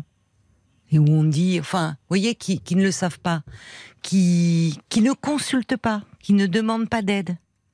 Parce qu'il n'y a pas d'addiction associée, parce que euh, vous, je trouve que déjà la démarche que vous avez faite, alors au départ c'était pour l'alcool, j'imagine, Tout à fait, oui. mais euh, il y, a y y déjà un niveau d'acceptation chez vous. Donc quand vous dites je vais vivre toute ma vie, et c'est important ça, parce que quand vous dites je vais vivre toute ma vie avec cela, Avec euh, une hypersensibilité. ouais. oui, euh, je vous perds là en revanche, parce que vous avez, Pardon, excusez-moi. Vous êtes très loin tout d'un coup avec votre Ah, téléphone. Je sais pas, il y a, vous êtes loin, même quand là je vous entends dire pardon, mais de très très loin. Ah, pourtant, je suis euh, toujours au même endroit, je me suis arrêté, donc... euh, Hein, vous vous êtes arrêté. Parlez bien alors près du. Faut, faut- vraiment, il faut que vous preniez votre téléphone à nouveau. Vous parliez bien près. D'accord, alors attendez, C'est la voiture là qui où il y a un truc qui capte plus là. Euh, parce que vous êtes loin, loin, loin. Loin, loin, loin. Euh, effectivement, déjà, je suis très très loin. C'est la voiture, c'est pas le téléphone en fait. C'est que vous êtes dans un endroit certainement où il y a moins de réseau, où ça passe moins bien. J'étais au même endroit que de- depuis tout à l'heure. Mais, euh, Vous avez bougé Allô un peu. Ah non, pas du tout. Bon. Pas du tout. Je suis Oui. toujours Bon, alors c'est, c'est, vous êtes très loin, euh, mais il y a, ce que je veux dire, c'est que euh, on vit tous avec une personnalité qui nous est propre. hein. Quand vous dites je vais être euh, resté, euh, oui, il y a effectivement cette hypersensibilité, euh, cette, euh, mais mais tout ce qui est de l'ordre, souvent dans la problématique de la peur de l'abandon, là les psychothérapies de soutien euh, apportent beaucoup ou enfin la psychothérapie même de type analytique, je veux dire, apporte beaucoup. C'est là que c'est un travail, c'est au long cours, mais qui permet de de de renf- de comment dire de d'être moins dans cette peur de l'abandon, de trouver finalement de combler un peu ce ce vide intérieur que l'on peut ressentir, cette problématique d'abandon, euh, peut-être la dépression qui vous a amené aussi euh, à la consommation d'alcool. Donc il y a beaucoup de choses qui vous parliez de justement votre question c'était vous cherchez à comment évoluer. Il y a beaucoup de choses qui par la psychothérapie ont dû évoluer et vont encore évoluer. Hein. Vraiment. D'accord, Ça il faut euh, avoir ça en tête. d'accord. Je ne sais pas depuis combien de temps vous avez commencé. Euh, moi, je suis avec mon psychiatre depuis euh, six mois maintenant. Oui, donc c'est encore très récent. Vous voyez, c'est enfin six mois pour vous, c'est récent, hein, six mois. D'accord. Ah oui, c'est très récent. Bah, vous savez déjà, quand on fait une thérapie analytique un peu parce qu'il y a des choses qui nous font souffrir, parce que alors, euh, sans, on vient pas forcément consulter parce qu'on a une addiction, mais parce qu'on a un mal-être général ou parce que euh, il y a quelque chose, on a le sentiment de pas trouver sa place ou parce que ça va plus dans son couple. Enfin, il y a tellement de motifs de consultation. Les choses, elles se règlent pas en, en quelques mois. hein. Enfin, c'est rare. C'est le temps psychique, il est, il- c'est long hein, toujours. Et dans le fait de, par rapport à cette personnalité un peu insécure que vous avez, voyez, Oui. derrière cette Ouais, problématique ouais, d'abandon. Bah, évidemment, ça ne peut pas se régler en quelques mois. Mais en revanche, je peux vous assurer qu'un travail au long cours, alors après, ça peut s'arrêter, vous voyez, je sais pas, mais, mais vous pouvez à un moment décider d'arrêter parce que vous trouvez une forme de stabilité et il est toujours possible de reprendre à un moment donné. Mais bon, on fait avec ça. Et on Hmm. est nombreux à faire avec ça, vous savez, Ouais. avec nos fragilités. Oui, oui, je- j'en suis conscient. Hein. Je suis pas le plus mal loti. Hein. Non, c'est pas ce que je voulais dire. Je cherchais pas à relativiser. Aussi, euh, de, de, de ce que je vis, etc. Je, voulais dire que vous n'êtes pas, vous n'êtes pas dans quelque chose. Par moment, ça peut devenir très, un peu envahissant et un peu invalidant dans le lien avec les autres, la difficulté au fois à trouver aussi une stabilité dans vos relations. C'est pour ça que je comprends le, le côté groupe de parole. Parce que le groupe de parole, oui, le groupe, ça soutient aussi. Il y a cette continuité, on se sent, euh, on est moins, on n'est pas seul, on partage avec d'autres le même vécu. Donc euh, oui, il y a un côté réconfortant.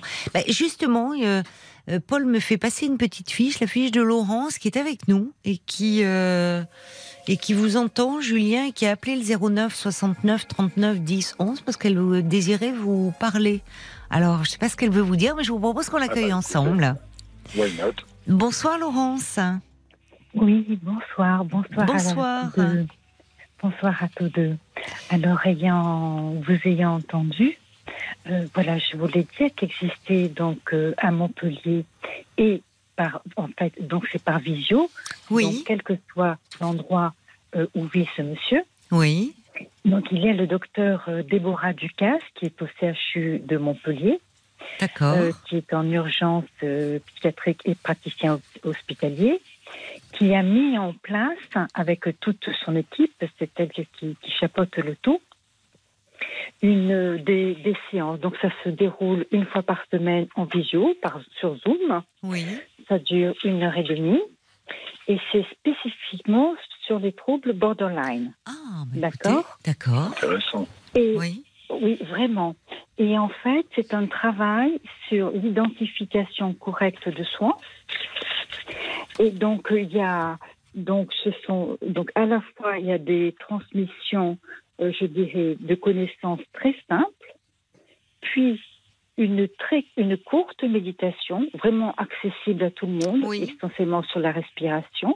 oui, Et vraiment, moi, je peux assurer que sur euh, l'ensemble des, des groupes et des voilà, puisque c'est- vraiment au long cours, oui, et il y a effectivement cette, euh, il y a à la fois ce groupe, il y a à la fois ce partage, il y a énormément euh, d'empathie des, des, des infirmières psy qui interviennent. oui.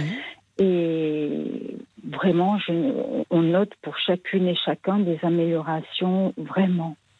Vraiment. Vous êtes du côté de l'équipe soignante, vous, Laurence? Euh, non, non, pour ma part, j'ai, voilà, j'ai participé. Euh, et ce que je trouve intéressant, c'est que c'est vraiment sur la durée. Oui, Euh, Bah, c'est mieux, d'ailleurs, le oui. voilà, sur, le- voilà, sur la durée, qui en même temps, euh, j'entendais monsieur voilà, dire que ça lui ferait du bien, qui est bon. Il y a énormément de respect de chacune et chacun. Euh, et puis, il y a ce travail sur, on- on- sur l'identification correcte de soi. Ils ont travaillé au départ. Au départ, c'était pour simplifier à l'extrême. hein, Mhm. c'était une forme de laïcisation. De Laïcisation la, la, J'en bégaye. Laïcisation Laïcisation. Ouais, oui. Ça veut dire quoi Oui, donc, de- de- de- de- ils ont travaillé en fait donc avec des, des maîtres bouddhistes et ils ont laïcisé, c'est-à-dire Ah ils ont oui, pris. d'accord, je comprends. Voilà. D'accord, je comprends mieux. Mhm. Donc, Oui, c'est c'est-à-dire qu'il n'y a pas une dimension euh, religieuse Ah, derrière, pas du tout, mais ce qui pas du pourrait tout. faire du bien à... Ah, ah, vraiment, et vraiment ce, qui, ce, ce dont chacun est porteur et comment réagir justement quand on traverse un trouble émotionnel, quand on, a, quand on peut avoir une crise d'angoisse, quand on peut avoir effectivement euh, le sentiment d'être seul ou d'être abandonné, tout ça. Et vraiment, et c'est le côté aussi sur le long cours, le groupe, il y a toujours, il faut le savoir quand même, aussi une méditation une méditation euh, simple hein, sur la respiration. Oui, mais ça peut apaiser. euh, Voilà, c'est-à-dire que ça peut être des outils euh, supplémentaires qui peuvent aider à un moment dans des situations de, de stress où l'émotivité, l'impulsivité peut déborder. Effectivement, Voilà. avoir quelque chose qui apaise et oui. Voilà. Donc ça peut être euh, vraiment intéressant en, en- en complément, je dirais, d'une thérapie. Oui, vous avez raison. Voilà, en complément. Classique. Classique, voilà. Mais alors ça, c'est formidable. Je vous remercie beaucoup, Laurence, d'avoir Oui. rappelé parce Je que euh, Merci beaucoup. Découverte, en- était intervenue sur France Culture. ah d'accord, le docteur Déborah Ducasse. Ducasse, Déborah, sur Montpellier. Donc elle travaille dans un service de psychiatrie au CHU de Montpellier. Elle a Oui, mis en place, euh, d'accord, ce groupe fait. de parole. C'est bien l'idée de visio d'ailleurs, parce que Voilà, parce que ça permet à des, à des personnes qui sont loin. oui, Et d'ailleurs là, euh, donc cet été, elles ont présenté, elles ont été reçues à, c'était ou à l'OMS ou à, parce que vraiment c'est, et en plus c'est une chance parce que sur le plan mondial il y en a que deux. Et Montpellier est précurseur en la matière. ah oui, c'est ce que j'allais vous demander pour qu'elle. euh, D'accord, il n'y a Oui. que deux, euh, deux hum, groupes de Euh, parole en ou France- deux centres qui se Non, non, en, spécialisent. en- en France, il n'y a que qui font ça pour le D'accord, moment. d'accord. Il y a plusieurs groupes de parole. Et je vais donner à ce monsieur, je vais, si là, ce monsieur a de quoi noter, je vais lui donner une adresse courriel. On peut vous. Voilà. Alors, trouble au, au pluriel, trouble, tiré humeur au singulier, Humeur, tiré borderline, tiré borderline, arrobase chu-montpellier.fr. CHU, Montpellier. Ah, .fr. CHU-Montpellier.fr. .fr. Bah, écoutez, merci beaucoup, madame. Ben, Je vous en prie. Ça, vous voyez, c'est la magie de la radio, vraiment, parce que vous demandiez, moi j'avoue que je n'avais pas Bah, voilà. connaissance de groupe de parole, euh, et heureusement, Laurence était à l'écoute, et vraiment, merci pour cette information, parce que je pense que ça peut être utile à vous, euh, déjà, euh, Julien, et Oui, puis à d'autres personnes. D'autres personnes qui vous écoutent le soir et euh, qui n'ont Oui. pas forcément le courage de vous appeler. Quoi. Oui, c'est vrai. Mais dites-moi, Laurence, il y a une chose que j'ai pas compris. Quand vous dites euh, on a de la chance parce que c'est une grande première à Montpellier, il y en a que deux mondialement, j'ai pas compris de quoi parliez-vous qui est que deux Parce que- mondialement? Parce que je crois que sinon, il n'y a qu'en Australie euh, que cela. Parce, et là, justement. euh, Mais quoi que ce- c'est ça que je ne comprends pas parce que vous semblez dire qu'il y a Eh ben- d'autres groupes de parole. euh, que- Non, non, il alors il y a plusieurs groupes de parole Oui. qui se mettent en place parce qu'il y a plusieurs, euh, comment dirais-je, sessions. Euh, ça a commencé depuis euh, deux ou trois ans, à peu, depuis trois ans à peu près. Donc il y a des, il y a une, un approfondissement ensuite, il y a un suivi. Enfin, il y a, il y a une cela perdure. Mais donc les groupes s'étendent et comme c'est la première fois que c'est expérimenté, si vous voulez. C'est un centre spécialisé parce que vous dites c'est au sein du. CHU de Montpellier, euh, service de psychiatrie, mais donc il y aura, c'est un centre spécialisé pour les troubles bipolaires, peut-être. Alors, pour les troubles borderline et troubles de l'humeur. Euh, bipolaire, pardon, borderline, oui, oui, oui, voilà, oui, oui, borderline, oui, oui, tout à fait. Troubles de l'humeur et borderline. D'accord, oui, c'est ça. Voilà, c'est ça que je, je n'avais pas compris. D'accord. Et je sais que c'est tellement intéressant et que comme ça porte ses fruits, Oui. euh, donc euh, elle était reçue donc cet été à l'OMS pour justement euh, voir la possibilité de, de, de- de cette Ah oui. transmission. D'accord. C'est vraiment. Mais euh, regardez, vraiment. Oui, mais j'ai noté, hein, moi aussi, hein. Voilà, Ducasse, Déborah, avec un H à la fin de Déborah. Oui. Euh, c'est très. Ah très, oui, non, mais je, je vous remercie beaucoup parce que j'ai noté en même temps que vous l'adresse mail que vous Mm. avez communiquée à Julien, parce que je la note précieusement, parce qu'il se peut que dans l'émission cela soit évoqué, et c'est une adresse que je communiquerai, hein, comptez sur moi. Vraiment. Merci Voilà. infiniment, euh, Laurence, de votre appel, c'est précieux. C'est la moindre des choses et voilà. Et peut-être que vous aurez l'occasion de voir euh, Julien bientôt en visio dans votre groupe. Oui, alors d'autant que quand on a Et je dirais quand on a fait des différentes, euh, les différents modules, on va appeler ça comme ça. Oui. Euh, ensuite, on peut être médiateur. Et là, en l'occurrence, c'est vrai que euh, Oui. pour ma part, mais je préfère attendre l'an prochain avant Oui. d'être médiatrice, juste pour euh, voilà. Mais vous voyez, pourtant, dans vos propos, il y a une façon, de, je sais pas où vous avez parlé, il y a une expression que vous avez utilisée en disant non, comme si vous étiez un peu plus à distance.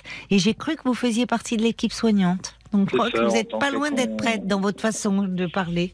En tant qu'accompagnatrice, euh, j'ai l'impression. Oui, oui, vraiment. Enfin, vous avez eu une façon de, une expression qui me faisait dire que vous étiez déjà un peu de l'autre côté.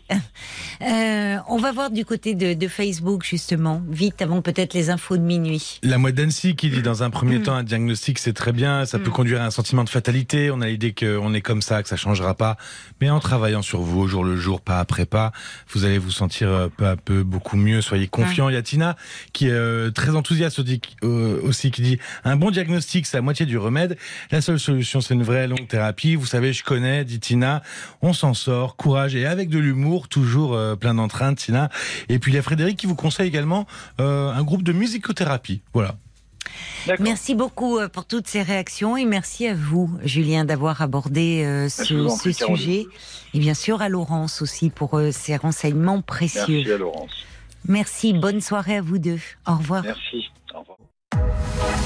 Jusqu'à minuit 30, Parlons-nous. Caroline Dublanche sur RTL. Au cœur de la nuit, je suis là pour vous, à votre écoute. Tous vos appels sont les bienvenus au standard de Parlons-nous pendant une demi-heure. Encore 09 69 39 10 11. Et puis cette émission, ben, nous la tricotons ensemble, hein, parce que moi je suis là, bien sûr, pour vous proposer euh, mon éclairage de psychologue, mais vous aussi, vous êtes là. Et c'est précieux, euh, un moment, votre soutien, euh, le fait de partager euh, euh, votre expérience avec nous, de dire que peut-être par rapport à, à là où en est la personne qui appelle à ce moment-là de sa vie, euh, eh bien vous, vous êtes peut-être passé par là, vous avez surmonté euh, le problème, comme Laurence qui euh, vient de nous appeler en parlant de l'existence euh, euh, de cette unité euh, à mon au CHU de Montpellier qui s'occupe plus spécialement des, des troubles borderline. Donc c'est tout ça, c'est parce que vous êtes là que vous pouvez nous communiquer euh, des infos et c'est ça aussi, c'est précieux ce soutien. Donc par SMS euh, 64 900 code RTL 35 centimes le message.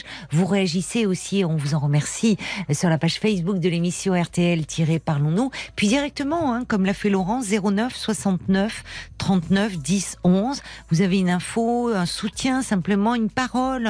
Vous êtes touché, ben, c'est encore mieux quand c'est vous qui le qui l'exprimez.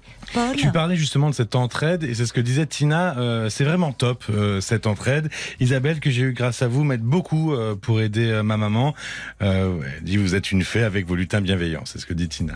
Ah bah c'est vous, hein, les, les faits, vous voyez, parce que souvent, oui, bien, on vous le dit, vous, quand vous nous le demandez, on vous met en relation hors antenne.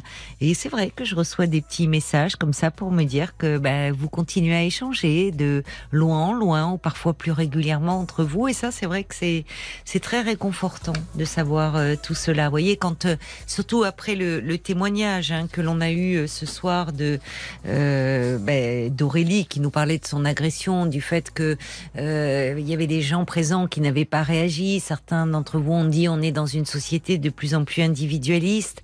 Oui, c'est vrai, mais en même temps, heureusement, euh, euh, souvent, si on nous donne la possibilité d'agir, d'être attentif aux autres, d'aider les autres, bah vous êtes là, vous répondez, et c'est aussi ce qu'il y a de réconfortant dans toutes vos réactions. Alors merci pour cela. Écoutez le tout nouveau single de Zazie euh, à l'instant, en parlons-nous sur RTL, Let It Shine. Il est extrait eh ben, de son prochain album attendu pour cet automne. On a hâte. Jusqu'à minuit 30, Parlons-nous. Caroline Dublanche sur RTL. Bonsoir Michel. Et bonsoir Caroline, depuis le temps. Eh ben dites donc. Eh ben oui, depuis le temps, vous êtes tout le temps sur la route, mon cher Michel. Moi, je Eh vous ben lis, oui. vous m'envoyez Eh des oui. messages. Eh Mais là, je vous entends. Mais je me permets quand même de me garer pour vous envoyer des SMS pour soutenir Ah, les bah auditrices. Voilà, parce des que fois le cœur brisé, voilà. oui, c'est vrai. Vous êtes, euh, on en parlait à l'instant de cette solidarité euh, qui se manifeste, et vous êtes très présent, Michel de Bayonne. Eh C'est oui, vous, eh voilà. Eh ben, euh, voilà. Voilà. Vous êtes garé là alors? Ah non, mais je suis à mon domicile, là. Ah bon, mais qu'est-ce que vous faites si c'est pas indiscret tout le temps sur la route comme ça à ces non, non, heures-là? non, je pas sur je vais voir des amis. Hein, Ah, euh, c'est parce ça. Que je travaille plus. Bon, bah, je vais D'accord. voir des amis qui travaillent dans les stations-service, hein, sur, sur Odo, du côté de Saint-Gonin, des fois. Oui, Oui, je vais voir mon ami euh, de temps en temps à Bordeaux, le soir, et puis voilà. d'accord, Mais ça fait d'accord. passer un moment, et puis surtout, euh, voilà, ça Oui. permet de rencontrer des gens, et pour moi, Oui. le contact, c'est très important. Ben oui, bien Sans vouloir sûr, déranger les gens, bien sûr. bien sûr. Et alors, qu'est-ce qui vous a donné envie de m'appeler? Puisque ce soir vous êtes Eh bien- tranquille, vous êtes chez vous, bien installé. J'ai bien même bu un café à votre santé. Et que j'ai vu ça. J'ai vu ça. Oui, oui, parce que c'était comme un pauvre maman, euh, si elle ne buvait pas son bol de café, moi, euh, pareil. Ça pas vous empêche pas de dormir, vous, le. Ah café non, le soir? tout. Non, non, Non, il y a des gens comme Je ça. Alors, oui, je voulais vous appeler parce que j'ai un petit problème depuis à peu près, oh là là, ça fait combien de ça je, Puis je perds la mémoire aussi, c'est... Euh, euh, je sais pas, le kiné m'en avait parlé, euh, je me rappelle des années 60, 70, mais j'ai vraiment des trous, hein, des trous de mémoire. Et Oui. c'est en une idée. Mais euh, approximativement, ça fait 4 mois. Mais c'est vrai que je suis diabétique type 2, mais j'ai des problèmes, euh, disons que pour les c'est un sujet assez euh, un petit peu tabou encore, malgré Mm. tout. Euh, pour les femmes, par exemple, c'est la ménopause, et pour Oui. les hommes, c'est l'andropause. Oui, Et donc, si vous voulez, j'ai du mal. euh, bon, j'ai 64, oui. mais j'ai du mal, si vous voulez, à, à assumer ce, ce genre de, de- de choses, quoi. C'est-à-dire que oui, C'est-à-dire- vous avez beaucoup de symptômes. C'est vrai, vous avez raison. C'est alors la ménopause est un sujet encore assez tabou, mais dont on parle et Oui. notamment dans les magazines féminins. Enfin, c'est c'est même Oui. un sujet médical. Enfin, alors que euh, la version chez les hommes, l'andropause. On a l'impression que ça n'existe pas, alors que c'est une réalité. Ça existe, bien sûr aussi. Euh, oui, oui, chez Mais les il est vrai aussi, si vous le permettez, dans une relation amoureuse, je ne peux pas dissocier, parce que je suis avant tout un grand sentimental, un grand romantique. Oui, Mais je ne peux pas dissocier les sentiments et le sexe, voyez-vous. oui, Donc c'est, si vous voulez, important le sexe pour moi sur le plan psychologique, oui. qui m'affecte. Donc je perds un petit peu, déjà, bon, j'ai déjà perdu un membre, et euh, puisque je suis diabétique, donc bon, j'ose pas, comme, bon, bref, j'étais amputé du banc gauche inférieur, mais si vous voulez, Oui, euh, oui. ça me fait encore, encore plus perdre de ma virilité. Je Oui. pense que pour beaucoup d'hommes, c'est ça. Alors, il y a aussi des médicaments, il y a bon, le diabète aussi, euh, j'ai eu des problèmes cardiovasculaires. Par la suite, euh, enfin, avant le diabète, donc, euh, ça fait que ça peut arranger les choses. Mais on a, vous avez été amputé euh, il y, a, il y a combien de temps? C'était en 2012. 2012. C'est-à-dire que je ne savais pas que pour les pieds, c'était. euh, comment vous dire C'était pour les diabétiques, c'est c'est extrêmement euh, grave. Donc j'ai Oui. marché pieds nus, là, pas là où j'habite en ce moment, mais où j'habitais avant, toujours dans le même coin à Bayonne, mais euh, rive euh, gauche. Et Oui. donc, euh, j'ai marché sur quelque chose. Bon, j'ose pas vous dire après ce qui s'est passé. De coupant, non, mais on sait que les blessures au pied chez les personnes diabétiques, ça peut être Voilà. très grave, qu'il faut soigner euh, vraiment. Pourtant, j'ai septisé, hein, j'ai biceptine, etc. Ben mais oui, mais Après, ça, je il y a le diabète, hein, c'est une Ouais. maladie euh, oui, qui touche tout- tous les organes et ça commence par les, oui, les pieds, il faut être très très vi- vigilant. Donc à l'hôpital, euh, Mm. bah, à l'hôpital général, donc en maladie infectieuse, mais Ouais. j'ai pas eu de préparation psychologique quand amputer. Oui. Donc j'ai dit des choses que je ne pensais pas. Je suis vite parti avec mon fauteuil roulant parce que j'avais du mal à marcher. Oui, oui. Bon, j'ai pleuré, j'ai fumé une cigarette et puis du coup je ne méritais pas d'aller en psychiatrie pour ça.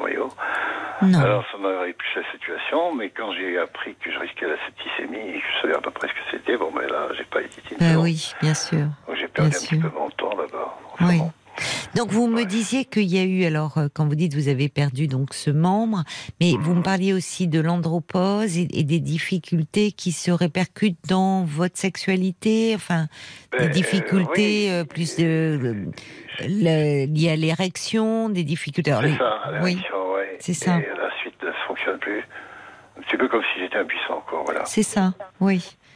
Vous en avez parlé, ça, votre. euh, Mais je vois, pas de psy, hein, je vois mon médecin Non, traitant, pas votre psy, un médecin. Me voir le médecin. le petit- À l'andrologue médecin. même, enfin. Ah oui, l'andrologue. Oui, mais dit, oh, bah, L'urologue même, l'urologue. Oui, il me l'avait dit une fois, je peux vous injecter quelque chose et puis. Voilà. Ah bah une érection pendant longtemps. Oui. Mais euh, non, c'est extrêmement dangereux. Il y a des médicaments, je sais, euh, homéopathiques, puisque mon médecin traitant est homéopathe. Mais enfin, bon, euh, maintenant, ça fait moi. Alors, est-ce que c'est peut-être, je sais pas. Alors c'est con- là, là vous, il y a le, effectivement, ça, il faut faire le le point avec votre diabétologue parce qu'il y a des traitements qui peuvent jouer. Il y a le fait, euh, vous mettiez en parallèle avec la ménopause, il y a euh, vous, vous ne perdez pas la fonction reproductrice, mais il y a des, comme il y a une baisse de la testostérone, déjà aux alentours de 45 ans d'ailleurs, mais ça se manifeste pas euh, dans la clinique, et d'autres hormones sexuelles, on peut voir apparaître à l'âge de 60, enfin, des troubles dont vous parlez. Je pense au niveau aussi sur le plan neurologique euh, du cerveau. Je savais pas que bon, il y a une amygdale, parce que est-ce que c'est dans le thalamus, ou au, au l'hypothalamus, ou peut-être dans l'amygdale, où se trouve le désir Peut-être, mais tout ce que je peux vous dire, c'est qu'en 1983, donc j'avais des des, enfin, rien à des allergies euh, de boutons de chaleur, si vous voyez ce que je veux dire. Alors que mon père était muté aux Antilles, on a resté 4 ans, j'ai rien eu là-bas. Et euh, j'avais des boutons qui me, enfin, qui me démangeaient, etc. Oui. Donc je restais à moi en, à peu près en 79 en Ardèche. Oui. Après je suis reparti en 83 pas loin de Salanches. Et euh, mais alors j'avais, mais euh, c'était des, des, des migraines, mais c'était des céphalées même on dit, mais alors mais c'est rien à côté de. Alors j'avais appelé, j'avais un téléphone dans la chambre, je m'en rappelle, j'avais appelé le, enfin, le, l'infirmier qui a mis du temps à, à venir, il m'a pris l'attention, il est vite redescendu. Et le médecin est arrivé, je sais pas combien de temps après, et j'étais monté à 25 doses de tension. Oh là là. Donc on m'a donné à l'époque des hypotenseurs, des bêta-bloquants, Oui. mais on m'a même pas fait de, en 83 quand même, de, comment dirais-je, de prise de sang sur mes hémoglobines glycées par exemple, pour voir si j'étais pas diabétique. Alors que je buvais à peu près euh, en une heure l'équivalent d'un pack de six bouteilles d'un litre et demi de flotte, quoi, un litre et demi d'eau. Alors ça fait pas mal quand même. Ouais. Mais- et puis j'avais un surpoids quand même, hein, Oui. 3m85. Mais, mais pour revenir à ce qui aujourd'hui vous amène vers moi finalement, ce, ce sujet de l'andropause, c'est-à-dire qu'au-delà de ces donc difficultés d'érection, vous avez aussi vous vous sentez parce qu'il y, a- il y a des troubles aussi psychologiques comme pour les femmes chez la ménopause. Avec la ménopause, il peut y avoir une plus grande irritabilité, il peut y avoir un peu d'un à syndrome dépressif, il peut. plus aigri, je me, C'est ça, on est plus irritable en fait. Voilà, tout à oui, fait. plus oui. irritable. Il peut y avoir euh, la, baisse- la si vous voulez. Alors on ne sait pas qui c'est comme euh, qui de l'œuf ou de la poule, vous voyez. C'est mais les, les difficultés sexuelles, voire les troubles érectiles, peuvent finir par entraîner une baisse du désir aussi, ou la baisse de désir. Enfin, vous voyez, tout est, ce sont aussi Attendez, des. Pas vous suivre euh, trop là. Ben, C'est-à-dire que finalement, le, le fait d'avoir des difficultés de, de l'érection, Oui. euh, ça, ça, ça crée un état anxieux, ça peut créer un état dépressif. C'est Oui, finalement tout ça n'est pas favorable à l'expression du désir. Mais il peut y avoir aussi un Non, peu moins dire, de désir. De l'intérieur, j'en ai envie. Mais je ne Vous en avez envie. l'extérieur, si vous voyez ce que je veux dire. Mais alors, est-ce que vous ne pouvez pas, parce que votre médecin vous disait qu'il pouvait vous injecter quelque chose, c'était par injection? C'est ça. Un neuro- Oui, c'était un neurologue qui m'avait proposé Oui. ça. Ça peut pas être bon. des médicaments qu'il vous donne. Non, c'était une injection. Il m'avait parlé d'une injection. Mais euh, c'est lui qui l'a fait ou vous pouvez vous non, la faire? Il l'avait proposé, mais vu que euh, il y avait des, euh, comment dirais-je, des, euh, par rapport au traitement que je prenais, Oui. il y avait des, enfin, soi-disant des, Des, effets secondaires. Voilà, des contre-indications, donc je n'ai pas pris. D'accord. Voilà. Mais alors vous me disiez, parce que je rebondis aussi sur ce que vous me disiez, que euh, vous êtes, vous ne pouvez pas dissocier euh, la, euh, le sexe des sentiments. Donc finalement, pour vous, c'est important d'être amoureux. Est-ce que vous êtes amoureux en ce moment?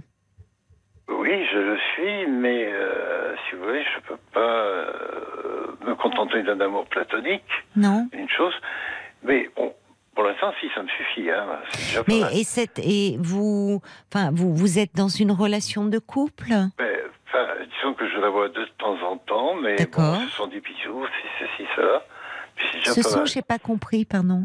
Ce sont des baisers, des bisous, voilà, Oui. des French kiss, comme on dit, voilà. Oui. Mais, euh, Il y a combien se de temps que vous la voyez, cette dame? Eh bien, écoutez, on se connaît déjà depuis longtemps. On, on, on s'est rapproché énormément. Énormément, oui. D'accord. Alors, pour le moment, oui, vous en êtes au stade des baisers. euh, donc, euh, en fait, vous, c'est ça qui vous angoisse, c'est le, le moment où vous aurez un rapprochement plus intime. Tout à fait. Mais j'ose pas lui aborder parce que, je, bon, comme elle a des, des problèmes, enfin bon, je ne veux pas en parler comment c'est. Comme on dit, les murs des oreilles, je ne voudrais pas non plus euh, dire trop. c'est- Je suis pas médecin, mais je veux pas. Vous dire- avez peur qu'elle soit, qu'elle vous rejette Oui, non, c'est ça. Il y a des choses trop privées que je peux pas trop. Non, non, mais je comprends. Alors, ne faites pas. euh, vous gardez ce que vous avez envie de garder pour vous. Non, mais parce que je me disais là, évidemment, si vous avez des des, des, des- un problème d'é- de- de- d'érection, euh, alors en, étant seul, bon. Mais là, vous avez quelqu'un, une femme dont vous êtes amoureux. Pour le moment, ça reste platonique, mais euh, bon, euh, il, il faudrait pas qu'elle pense qu'elle se décourage ou qu'elle se démotive en pensant qu'en fait. Bon, vous ne voulez pas aller plus loin ou que vous jouez un peu avec ses sentiments. Ah non, je ne pas du tout. Mais non, mais j'ai bien compris, Michel, que c'est pas le cas. Mais il faudrait Oui, pas qu'il y ait de malentendus de son côté. Alors Ah, je bah comprends que ça soit délicat d'aborder cela, mais peut-être que là vous pourriez retourner voir votre médecin, Oui. cet urologue, en disant j'ai rencontré quelqu'un. Pour le moment, on en est au stade des baisers et autres, mais je crains que ça fasse capoter la relation. Si qu'est-ce que vous me conseillez? Mais je n'ose pas lui demander à elle. euh, voilà. Non, je comprends pas à elle en fait. tabou. C'est très Non. tabou. Non, mais je comprends, Michel, que ça soit délicat. Ça ne veut pas dire que ça ne sera pas possible dans un second temps, mais je pense que dans un premier temps, il vaudrait mieux revoir votre médecin urologue qui avait abordé un peu de Mais je ne le façon. connais pas, je ne l'ai pas revu depuis 2012, vous vous rendez compte, c'est, ça fait loin. Oui, mais vous pouvez à ce moment-là Ouais, voir je peux bien quelqu'un en parler à d'autre. mon médecin traitant, éventuellement. Oui, vous pouvez en parler à votre médecin traitant, tout à fait, qui- vous connaît bien.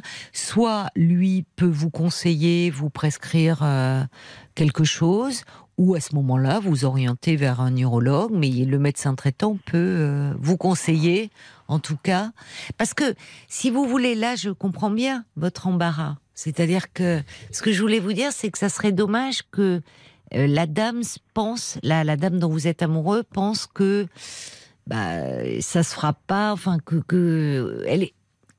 Il faut savoir déjà vous de votre côté être un peu rassuré. Ouais.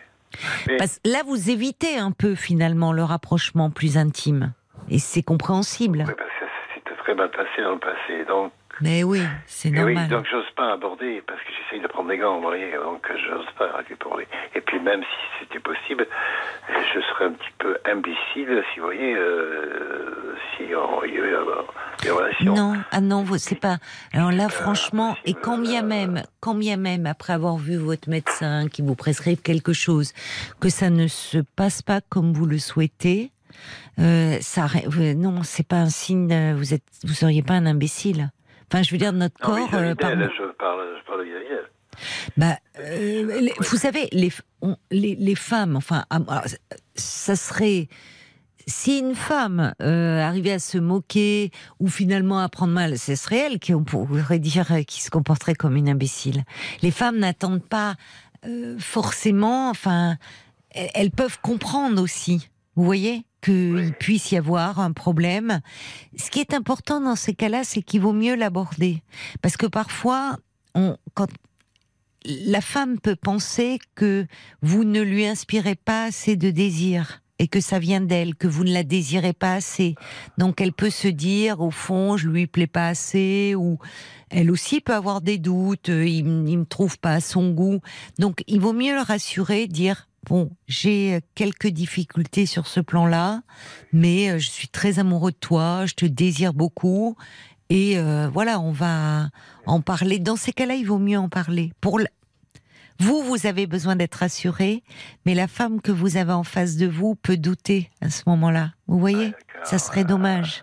Mais on dit, il y a un proverbe, on dit que nous les hommes, on est compliqués, mais des fois les femmes aussi, elles sont compliquées. Tous les êtres humains sont Bah, compliqués, tous, vous savez, je pareil, pense. On Hommes ou femmes. quoi dire sans, pourtant, je suis euh, loin d'être perverse, obsédé, c'est pas ça ce que je veux dire. Mais non, mais, on ne mais- sait pas comment va réagir la personne. Oui. Parce que si c'est un gars, bon, à la limite, m'en fiche. Mais quand Oui, c'est délicat. C'est un sujet délicat. Ben, c'est une femme à qui vous tenez en plus. Ben, oui. Elle n'a jamais essayé, elle, d'être plus entreprenante et d'essayer d'aller Ah, plus ben, loin. S'envoie des mais des vraiment. euh, Enflammés. Oui, ah oui. Même. mais est-ce que lorsque vous euh, vous vous embrassez fougueusement, est-ce que est-ce que elle n'a pas essayé d'être un peu plus entreprenante et de vous entraîner sur ce terrain-là, d'aller à un rapport sexuel? Pas vraiment, non. Euh, m'embrasse, et puis après, bon, bah, je la redépose chez elle, et puis. Enfin, chez elle, enfin, chez sa maman, quoi, voilà, puis c'est tout. D'accord. Elle habite chez sa maman, donc, hein, Ouais, cette dame. D'accord. Oui. Et elle a quel âge, elle? Elle a, elle a 54. Euh, oui. 54. Euh, oui. Bon. Oui. Bon. Peut-être, elle, pour le moment, elle n'exprime pas le désir d'aller plus loin. Enfin, elle, euh, Oui, elle est heureuse de cette voilà. relation. Vous, c'est normal que vous y pensez. Elle doit y penser de son côté. Oui. Peut-être, dans un premier temps, Michel, moi, je, je, je, je pense que ça serait bien d'en parler à votre médecin traitant. Ouais. Parce que vous pouvez à ce moment-là avoir quelque chose. Il peut vous prescrire quelque chose que vous pouvez prendre euh, bah, le, le jour où ça- cela arrivera. Enfin, vous savez que vous avez cette possibilité-là. Eh ben, il m'avait prescrit un des médicaments homéopathiques. Enfin, bon, je l'aurais pas Homéopathique sur les réactions. euh. Ouais, Ignis Cactus, ça s'appelle. Bon, ben. Ah bon, je ne savais pas. D'accord. Et ça a fait de l'effet Oh, à un moment donné, oui. oh, ben, Ah bon Il y a de ça, il y a, oui, mais il y a 10 ans de ça. Ah, il y a dix ans. Oui. Ah oui. Bon, bah, écoutez, Mais je si pas, ça peut. Ça peut être psychosomatique. Eh ben alors voilà, parce, Parce que, que ça peut être aussi psychologique. C'est-à-dire, si Oui. vous savez, pour un homme, c'est euh, la fonction crée l'organe aussi. Ouais. Donc moins on s'en sert, c'est pas qu'il s'use, mais c'est que finalement on peut perdre un peu et et et, et donc euh, avoir peur de ça revient en fait. Que, Mais si vous voulez de dire je vais pas y arriver, je vais pas avoir d'érection, donc peut-être qu'il qu'il peut y avoir un peu cette peur là au départ. c'est une suggestion, mais aussi, il y avait aussi l'éducation stricte et religieuse, où il y avait il des tabous. Bon, avec, ben, pour le moment, c'est vrai que ça se passait mieux. Mais mon père, il y avait des choses strictes qu'il ne fallait pas parler. Oui, Il oui. n'avait pas connu Oui. sa maman, parce qu'il est décédé à l'âge, il avait 3 ans, mon père. Oui, C'est mon arrière-grand-mère, mon arrière-grand-mère qui l'a éduqué. Donc, euh, oui. des choses aussi bien envie. On est passé dans un extrême à un autre. Ça fait que euh, moi et mes deux sœurs, on en a souffert de ça. Oui, Voilà, bah oui, donc oui, j'ai appris sur le tard. Oui, fois, je me suis oui. euh, on se moquait de moi parce que je connaissais pas certaines choses. oui. Voilà. Bon, Et vous avez rattrapé aujourd'hui. Oui, bien sûr. Hein mais bon, je suis coquin, mais je suis pas vulgaire. hein, c'est tout. Non, j'entends ça. voilà. Non, non, mais écoutez, ce qui est formidable, c'est que vous êtes amoureux, qu'apparemment ce sentiment est partagé, que vous êtes avec une femme qui elle-même, bon, vous voyez, elle n'est pas en train de vous presser, euh, peut-être qu'elle-même a peur de son côté, je ne sais pas quel est son vécu, et que vous pouvez déjà aller un petit peu plus loin, euh, la serrer dans vos bras, euh, la caresser, vous verrez bien comment elle réagit. Faut pas vous priver non plus, vous, de ces Oui, moments-là. Écoutez, Caroline, j'ai eu 50 ans de déception sentimentale, 20 ans, ok, là, je vais bien les enlever, alors il reste 30. Mais aussi, j'ai toujours eu, et je l'ai toujours, j'ai toujours un cœur d'artichaut. Voilà. Un cœur, oui, oui, Un cœur d'artichaut, ouais. oui. C'est-à-dire, je- j'ai un cœur qui s'enflamme assez facilement. Oui. Voilà. Bon, mais écoutez, ça, pour le moment, ça vous rend heureux, ces, ces Oui, bien sûr. J'ai eu deux amourettes, bon, ben, après, bon. Oui. Et euh, il y avait une trop grande différence d'âge, et puis j'ai Si vous voulez, pour, je comprends que ça soit une source de stress pour vous. Donc là, le mieux, ça serait d'en parler à votre médecin traitant. Parce qu'il va vous, il peut vous rassurer, lui. Vous dire, voilà ce que vous pourriez faire, de savoir que vous avez euh, un médicament euh, à porter, euh, si jamais, vous voyez. Après, ça pourra permettre de peut-être vous d'être un peu plus entreprenant, vous verrez comment elle, elle réagit, et de vous dire au cas où j'ai ça. Et si jamais ça, vous savez en plus, euh, la première fois, même quel que soit son, c'est toujours une première fois, quel que soit Oui. son âge, même si on a déjà fait la l'amour fois, auparavant. C'était en 76, vous voyez, elle avait 24, moi j'en avais 18, mais c'était elle qui était entreprenante. Moi, j'étais pas. Eh oui, vous voyez, ça m'a. Mais c'est toujours une première fois en amour Bien quand on découvre un nouveau corps. Donc donnez-vous tout le temps et la première fois, on n'est pas forcément au diapason, on n'est pas des machines, ça faut.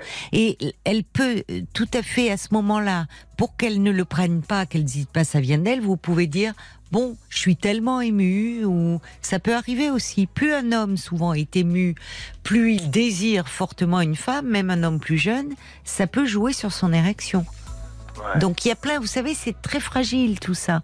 Et les femmes quand même, la plupart sont intelligentes, peuvent le comprendre. Je vous dis, parfois, elles peuvent le prendre pour elles. Donc surtout, parlez-en et parlez-en à votre médecin. Ça serait dommage de passer à côté d'une rencontre qui pourrait vous rendre heureux euh, tous les deux. Je vous embrasse, mon cher Michel. ça a été un plaisir de parler avec vous. maintenant, je sais, mais c'est pas mal, c'est très Ah oui, elle est belle cette chanson, c'est vrai. Merci, euh, Michel. Bonne nuit à vous. Au revoir. Bonne nuit. À bientôt, merci. À bientôt, au revoir. Voilà, c'est fini euh, pour euh, ce soir. Je vous souhaite euh, une très belle nuit. Et puis on sera là avec toute la petite équipe de Parlons-nous dès 22h à ce soir.